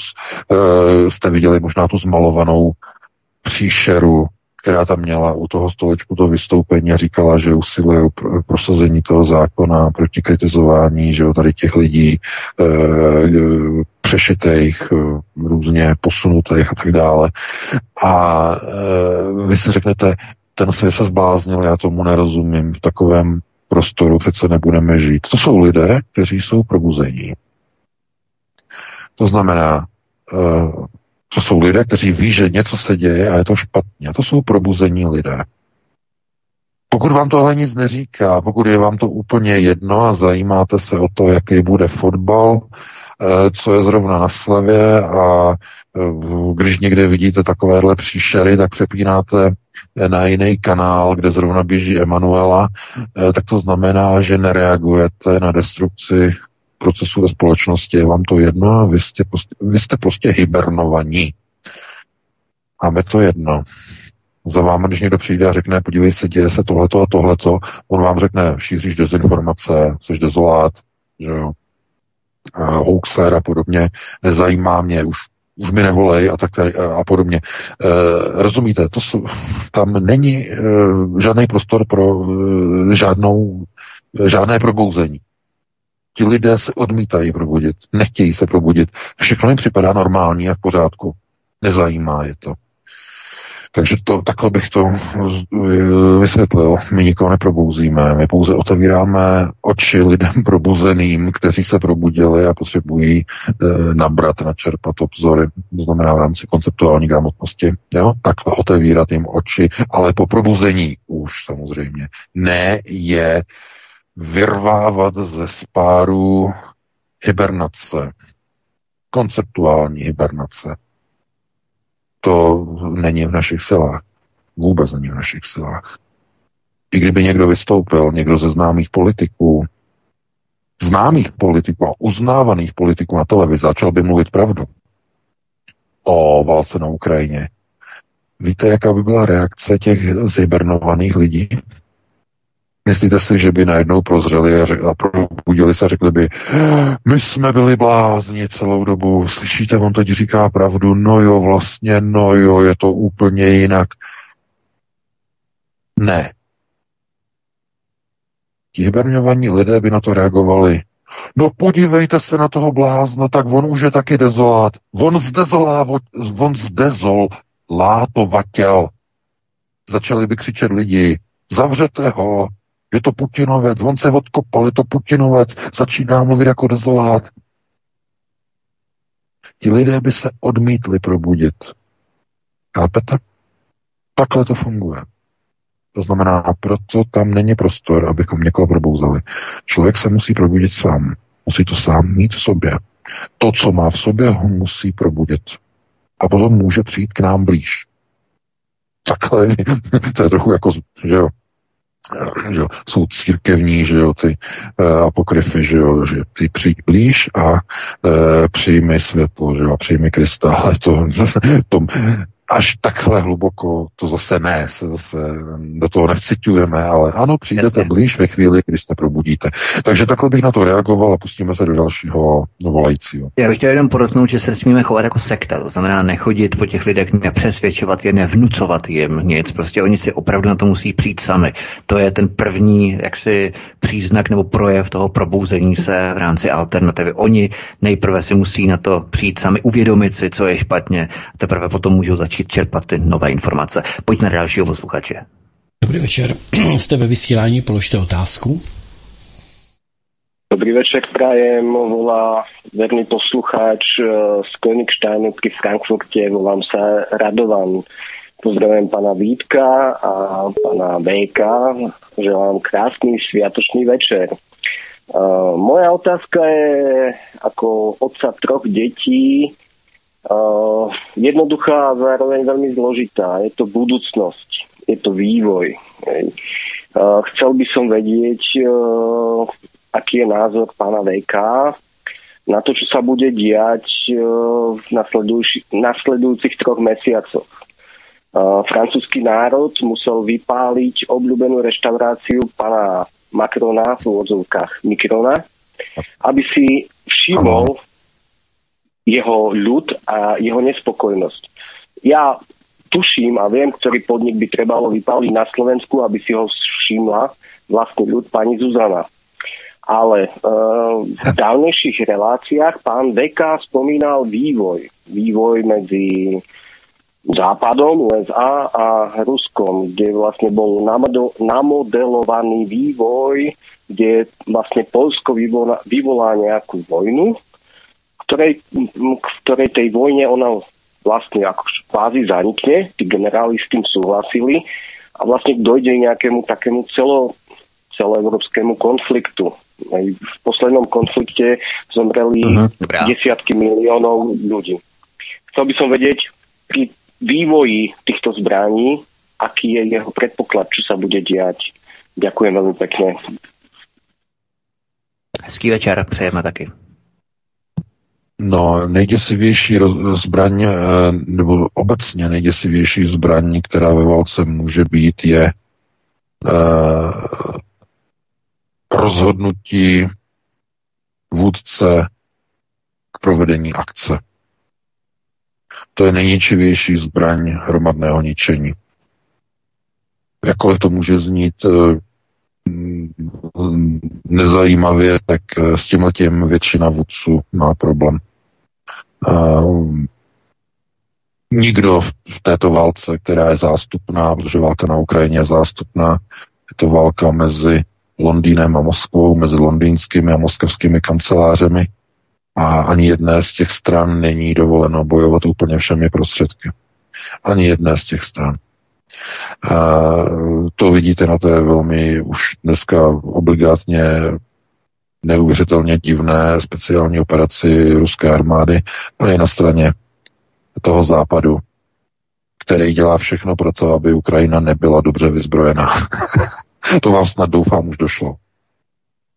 E, ten západ dělá všechno pro to, aby ta Ukrajina to nemohla nějak prostě na celé čaře vyhrát, protože e, ty, ty utajené materiály nám ukazují a potvrzují, že to, co dodává západ té Ukrajině, to je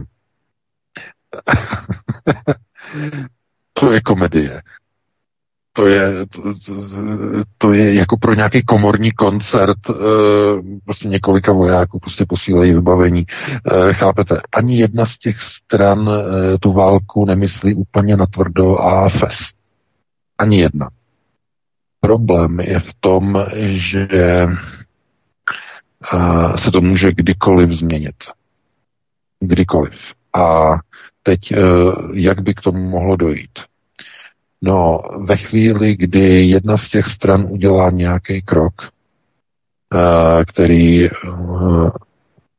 velmi zásadním způsobem ohrozí tu druhou stranu. A způsobem, že ta druhá strana na to jinak nebude moci reagovat, než opravdu mohutnou obrovskou eskalací. Ze strany Ukrajiny by se mohlo jednat o krok uh, nějaké opravdu překvapivé invaze, kterou si teď neumíme představit.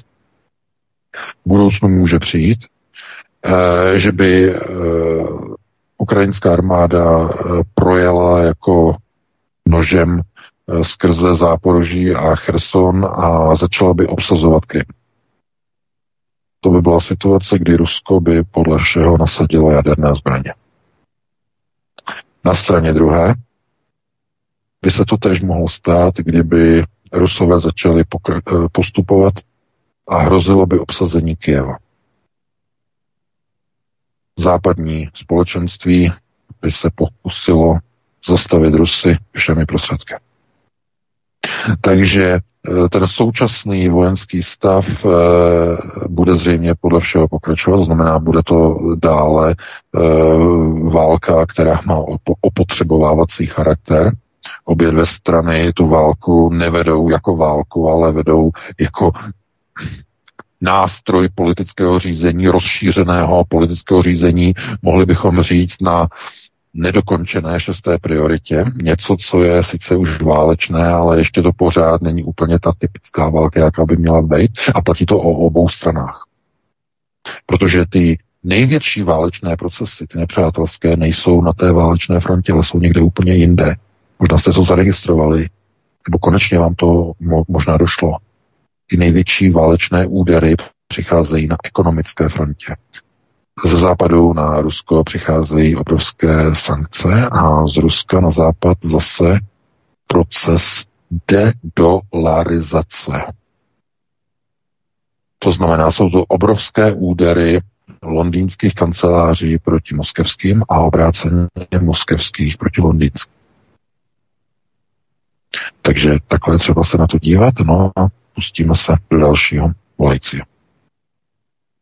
Dobrý večer, jste ve vysílání, položte otázku. Dobrý večer, dobrý večer znova panu Veka a panu Vítkovi. Um, je to dôležitá téma, ktorá by pred ekonomičnými sviatkami nemala pre, bez povšinutia.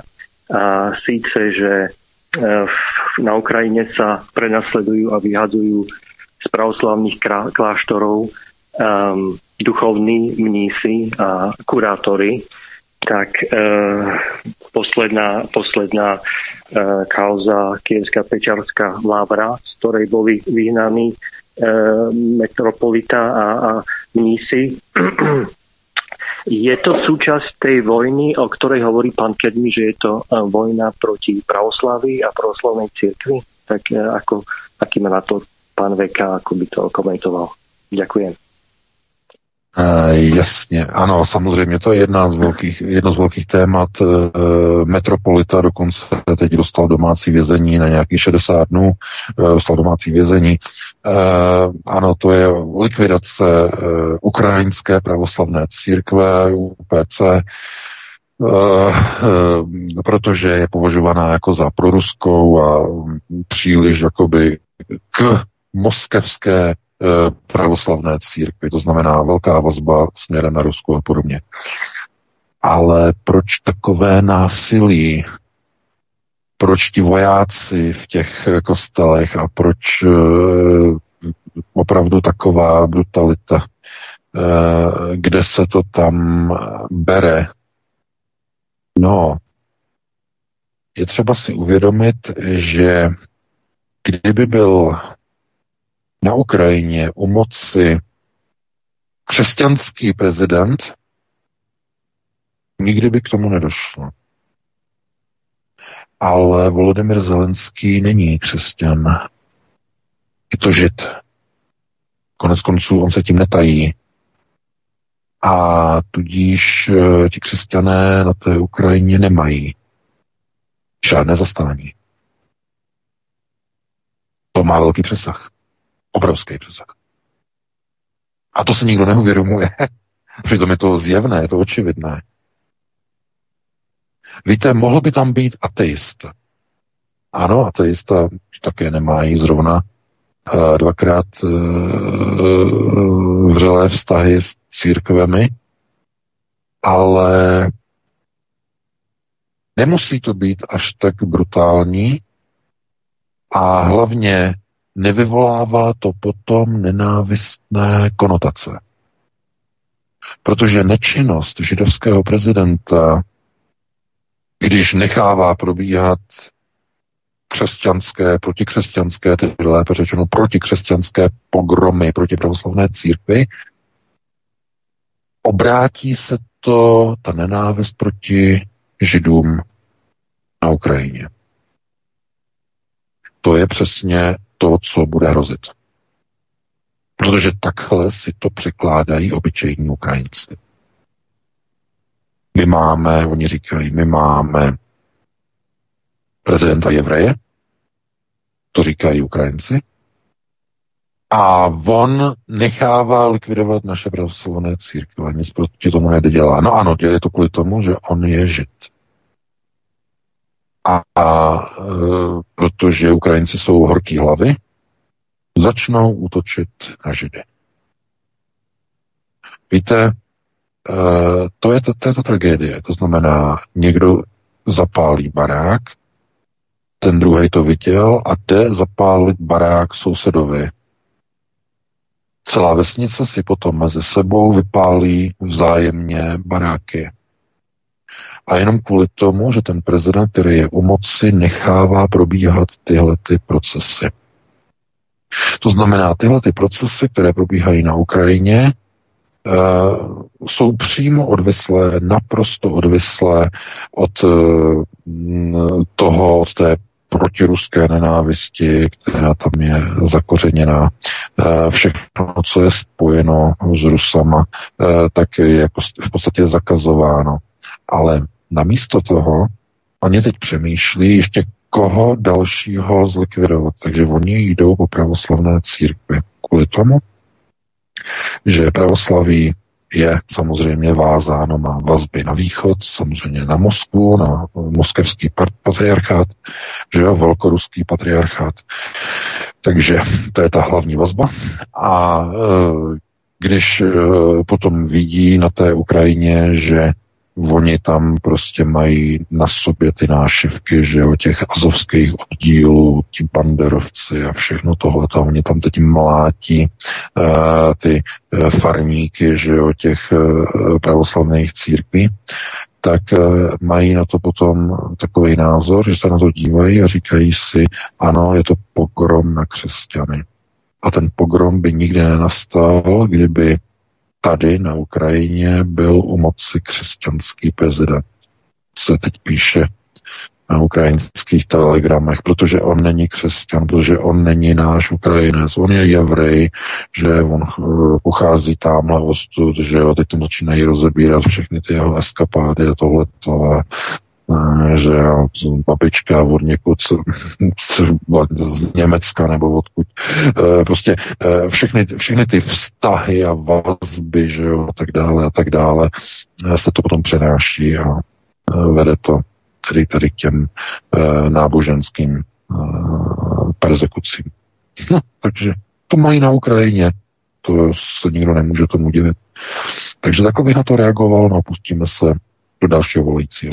Vždycky největší s promnutím svině jsou vždycky ty, které nemají sepjatost s tím národem, přirozenou vazbu, eh, které jsou od jinu, tam mají prostě jiné kořeny a tak dále, tak ti jsou ty největší hajzlové, kteří ten národ opravdu dovedou decimovat naprosto neuvěřitelným způsobem. To jsme viděli i v rámci České republiky a tak dále. Ne, netřeba rozebírat, pojďme dál. Petře, jsme ve vysílání, polož otázku, ahoj. Dobrý večer, zdravím všechny, Petrovského telefonu.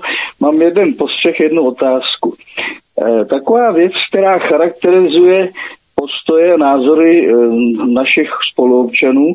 Dávám příklad. Pozve mi někdo na návštěvu, není to z toho okruhu našeho, který jako si myslíme, že jsme teda tak jak si zdatní už, konceptuálně, ale jsou to běžní, jako vzdálenější známí příbuzní. Přijdete tam na návštěvu a typická eh, jaksi charakteristika. Běží televize, nejlepší přes celou, eh, přes celou stěnu, ta běží a myslíte, že ji vypnou? Nevypnou. Tak to je, takovýhle lidi většinou jsou z okruhu víceméně loajální k Evropské unii, než kolik na to, mají vyřešeno otázku vakcinace v tom kladném směru jako pro ně, jako si myslí. A to je fenomen, který, s kterým se setkávám docela často. Tak to je jedna věc. A druhá naprosto věc je... Vystiženo, naprosto perfektně vystiženo mimochodem. Pokračujte. Tak a tam už nemusím nic řešit, eh, spíš začnu se bavit o počasí a o zvířátkách a dál jako se neřeším. To, to nemá cenu. A druhá věc je, vy jste tam, pane VK, zmiňoval, že je docela velký rozdíl mezi panem Zeleným generálem, Paulem Petrem a Babišem. V, těch, v tom otázce, že to nevymyslíš, že rozvědčíka jaksi úplně eh, nadšenýho v době, kdy študoval na, tej, na tom institutu Mosky a tak dále a pak ten jeho přerod a rozdíl mezi Babišem. Já bych to neviděl tak velký rozdíl, protože, jak víme, tak pan Babiš ten byl KRU. KRU bylo kádruje rezidentní určení, to znamená, že on to nebyl samozřejmě, jako z něj dělají takového pouličního hospodského práskače od STB, to je blbost. Ale on byl určený jako rozvědka v civilu, protože byl mimo jiné zaměstnancem PZO Petronex, jestli se nepletu, a jezdil na východ, na blízký střední východ a tam eh, v rámci obchodních transakcí měl za úkol jako KRU získávat technologie a tak dále. Takže on zase takovej, jak no, si velký mezi tím prosím. rozdíl není. Takže to je všechno. Eh, kdybyste se k tomu vyjádřil, budu rád. Mějte se hezky. No, já děkuju, ale tady já musím trochu eh, to dát do nějaké souvislosti kádr, rezidentní, kádr rezidentního určení byla rezervační složka první zprávy státní bezpečnosti SNB a bylo to označení pro osoby určené k dalšímu rozpracování během vyslání do ciziny. Teprve po rozpracování a takzvaném zahájení byly převedeny z KRU na KRZ a e, Andrej Babiš na KRZ převedený nikdy nebyl. On byl KRU. Minimálně tedy, tedy jako vytipovaná osoba. Jo, takže abychom to uvedli eh, na pravou míru minimálně. Každopádně eh, Andrej Babiš eh, to zdůrazňuje, že je on jako rozpracovaný, tedy zaměstnanec, tedy jako Petremexu, podniku, že v Bratislavě, byl vyslaný do Sýrie, myslím do Libie, do dalších zemí, tak všichni tady ti znovu exponovaní, vyslaní do ciziny, do zahraničních struktur, znamená dělali tam biznis, dělali tam obchody, tak byli všichni zařazeni jako KRU, tedy osoby kádrového určení pro pozdější rozpracování, pokud se takzvaně osvědčí, tom následovalo takzvané zahájení kádra a uh, Andrej Babiš popírá, že by byl zahájen převeden do KRZ, takže uh, v tomhle se teď můžeme uh, teď o tom debatovat, polemizovat, jestli to je pravda, není to pravda, jestli tam někde zmizela nějaká složka, nezmizela, ale je třeba se na to dívat z, těch, z toho faktologického hlediska. Já nevidím rovnítko mezi Andrejem Babišem a mezi agentem Pávkem. To je něco úplně jiného. Um, znám um, několik lidí, kteří byli KRU a uh, můžu vám říct, že ne, nedošlo k zahájení, nebyli zahájeni a to, co dělali v cizině, za to by je tenkrát ještě zavřeli, takže to ne, to, to je falešné, to je falešný postoj. Já odmítám. Uh, takže bych na to reagoval. Pustili bychom se do dalšího volajícího. Jenom bych doplnil. Uh, Petr Pavel, to je úplně jiná liga. On ve svém kariérním postupu usiloval o maximální součinnost s režimem, s vědomým vysazení v cizině šel studovat na vysokou školu Eh, rozvědčíků, kdy měl by vycvičen jako špion proti Severoatlantické alianci. Zřejmě o, eh, on by potom spadal, podle mého názoru, no, on jako civilista, kdyby tam byl vyslaný jako civilista, tak by byl zřejmě pod první zprávou, ale potom oni by ho přesunuli zřejmě asi nějaké prvojenské křídlo diplomatické, asi čtvrtá nebo pátá zpráva, by byl potom vedený v té cizině jako pod diplomatickým krytím v té cizině v tom, v tom Švédsku zřejmě pravděpodobně. E, takže to jsou opravdu agent se vším všudy, vyškolený, vycvičený, vytrénovaný. To se nedá srovnávat. To je úplně stejné, jako kdybyste srovnávali eh, někoho, koho popadli eh, v Kijevě na ulici a teď za ruku ho odtáhli někam na frontu a dali mu nálepku, eh, že bude v případě, že se osvědčí určený k nějakému zahájení do vyšší eh, řídící vojenské funkce. S osobou, která je dlouholetým členem elitního Azovu, eh, která zabíjí Eh, lidi a Rusy na potkání a je to elitní důstojník s výcvikem v Británii. To je to samé srovnání. Jo, takže takhle to je třeba jako uh, rozlišovat, odlišovat. No, pustili bychom se do dalšího volajícího. Dobrý večer, jste ve vysílání, položte otázku.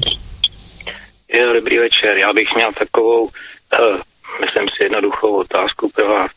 E, máme několik e, takzvaně e, etnik židovských. Máme Aškenázy, Chasidy, Chazary. A pak máme Semity, kteří jsou v podstatě autory starého zákona nebo zákona. A já bych se chtěl zeptat, kdo z nich je vyvolený národ, který je vyvolený Bohem skrze Mojžíše. Já teda nemám povědomí o tom, že by se ve starém zákoně něco mluvilo o chasidech, chazarech nebo aškenázi. To jsou semiti. Ale roku 70 je skoro všechny vyvraždili římani. Takže já nevím, o čem se tady teď bavíme, že tady existuje nějaký vyvolený židovský národ, chazaři, chasidi, aškenázi, který mají vládnout světu. Ježíš říkal úplně něco jiného. Ježíš říkal, že vyvolený syn člověka přišel proto, aby, aby sloužil, ne aby mu ostatní sloužili. Jestliže byl vyvolený, tak byl vyvolený k tomu, aby sloužil. A teď uh-huh. se dozvídáme úplně něco jiného. Takže kdo je vyvolený? Já teda tomu nerozumím. Děkuji. Dobrá. Děkujeme, hezký večer. Tak, VK. VK nám evidentně zmizel, nevím, co se děje, zda je nějaký problém ve spojení. Petře, prosím, zkus Jo, pověřit. ano, ano, ano, Jo. já už, už se slyšíme, už se slyšíme. Už se slyšíme, no. výborně, To půjde. je to, s velkým, to je s obrovským, velkým, uh, opravdu obloukem mohutným. Uh, to, to, na to se nedá ani krátce nějak odpovědět. Uh, vyvolený, vyvolený národ, vyvolenost národa, prosím vás. Uh, vyvolenost uh, vychází nejenom tedy z těch knižních konceptů, jako je Talmud a Tóra, ale e, v podstatě oni to odvozují od e, něčeho, co se předává e, v podstatě v rámci tedy takzvaného jednotlivých třinácti domů, že? Židovských domů se předává. A e, ta vyvolenost, prosím vás, já jsem o tom psal v té svojí druhé knize, tady já teď budu jakoby odkazovat automaticky, Mm, podívejte se tam do toho, tam to máte napsáno. Mm, eh, Jde o to, že ten původ toho vyvoleného národa není daný vyznáním nebo typem nebo modelem té jedné ze semických vír, těch třinácti kmenů, není dán, ale je dán pokrevní linii. Pokrevní linii po Abrahamovi. Amšelacharit. To je definicí onoho národa, takzvaných dědiců. E, To jsou ti, kteří vycházejí přímo od architektů, tedy to znamená ti, kteří, kterým byla dána zpráva nad touto planetou po uh, když tito architekti opustili tuhletu planetu. Uh, jim byla dána zpráva. Vědění, znalosti a ta zpráva uh, jim byla uložena do jejich DNA. Nemohla být uložena do uh, nějakých papirusových knih, protože ty by schořily nebo by schnily. Nemohly být napsané někam na nějaký papír nebo někam věryty do nějakých kamenů, které mohou uh, zvětrat a podobně, ale bylo to uloženo přímo do DNA. A ti, kteří nesou tuhletu pokrevní linii, to jsou skuteční vládci a správci této planety. Mají mm, mm, schopnosti dlouhověkosti, mají schopnosti vyššího otevření mozku, mají schopnost mimosmyslové komunikace, mají rozvinutí mozku na vyšší úrovni. Znamená, to jsou skuteční vládci této planety. E, ti skuteční, kteří jsou na tzv. okultních procesech řízení. A řídí tuto planetu skrze okultní procesy řízení. E, ti všichni, které potom vidíte veřejně, to znamená vidíte je na televizních obrazovkách nebo na internetu, že jsou to majitelé bank a podobně, e, pozor, Uh, ti už ve většině případů nemají tuhletu linii, mají pouze některé její větví, takzvané odnože, a dokládají potom svůj původ po matčině linii. To znamená, matčina linie, to je ta, která určuje chasický původ cha, chasidů, tedy Chabar Lubavič, to znamená po mateřské linii. Chazarští jsou volnější, Chazaři, kteří přijali židovství, uznávají původ i po otcově linii. Tam není důvod a je to ještě komplikovanější. A to je u sionistických. Sionističtí nevyžadují vůbec žádný pokrevní, ani vzdálený dokonce, ani vzdálený pokrevní původ sionističtí nevyžadují. Stačí jim přijetí konceptu globálního souručenství v rámci sionismu. Uh, no a jak říkám, tohle je víc rozebrané v té druhé knize, takže tam vás odkážu, tam si to přečtěte, no a pustíme se do dalšího volajícího a to bude poslední volající, protože máme 21.58, no už a potom, už potom, nemáme. potom, potom už nebude, no, takže tak. Říkám, už nemáme volajícího, můžeme skončit. Pokud nám nikdo nevolá, tak asi skončíme VK, tak zahájí rozluční proces. Dobře, dobře, takže pokud nikdo nevolá, i podle mého názoru to oni nevydrželi, oni už zase šli pít. Normálně tam slyším zase nějaký skleničky, je to naprosto jasný, takže to nevydrželi, takže tam už je hotovo. Eh, máme hotovo tedy i u nás. Eh, já teda se s váma loučím. Doufám teda, že dneska na Velký pátek se vám to líbilo, že jste si to poslechli, že jste byli při smyslech a pokud se rozhodnete, tak i příští týden po 19.30, opět v pátek, přineseme další informace z domova i ze světa. Vy si užijete velikonoční týden, velikonoční pondělí, že jo, to bude určitě velký. Uh, užijete si velikonoční víkend, no a pro tuto chvíli já vám přeji krásnou dobrou noc. Tobě Vítku i tobě Petře, takže se slyšíme opět za týden. Já se s tebou taky rozloučím, VK, měj se moc krásně, stejně tak i tobě, Petře, i vám, milí posluchači, přeju krásné prožití velikonočního víkendu, velikonočních svátků. Přeju vám hezký večer, samozřejmě bude pokračovat Studio Praha s Michalem eh, Kalendária během tohoto týdne, která byla odvysílaná, takže zůstaňte s námi pokud si chcete poslechnout nějaké zajímavosti z oblasti hudby, z oblasti muziky. No a my se na vás budeme těšit příští pátek o 19 hodin, respektive o 19.30 po 19.30 na další pořad s panem VK. Já se s vámi loučím, mějte se krásně. Díky, že nás dílíte s Odyssey, to jsme velmi rádi a budeme rádi, když nás budete podporovat i dál. Hezký večer, případně dobrou noc. Já děkuji oběma, jak VK, tak Vítkovi. Děkuji za to, že jste byli všichni s námi. Pochopitelně jsme mohli ten pořad odjet a v takové zajímavé verzi bylo spousta zajímavých dotazů. Ptali jste se k věci a to bylo správné.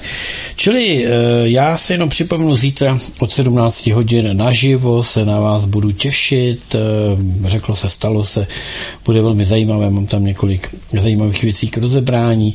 No a teď už pomaločku se schyluje k tomu, že zahrajeme písničku a budeme předávat kalendárium z Prahy. Takže pojďme si zahrát eh, jednu na rozloučenou, no a potom už pochopitelně pokračuje vysílání svobodného vysílače od mikrofonu, tedy už eh, asi trochu společně, ale i ne společně, ale hlavně se s vámi loučí jak jinak než Petr Václav, mějte se krásně. Prosíme, pomožte nám s propagací kanálu Studia Tapin Rádio Svobodného vysílače CS. Pokud se vám tento nebo jiné pořady na tomto kanále líbí, klikněte na vaší obrazovce na tlačítko s nápisem Sdílet a vyberte sociální síť, na kterou pořad sdílíte. Jde o pouhých pár desítek sekund vašeho času. Děkujeme.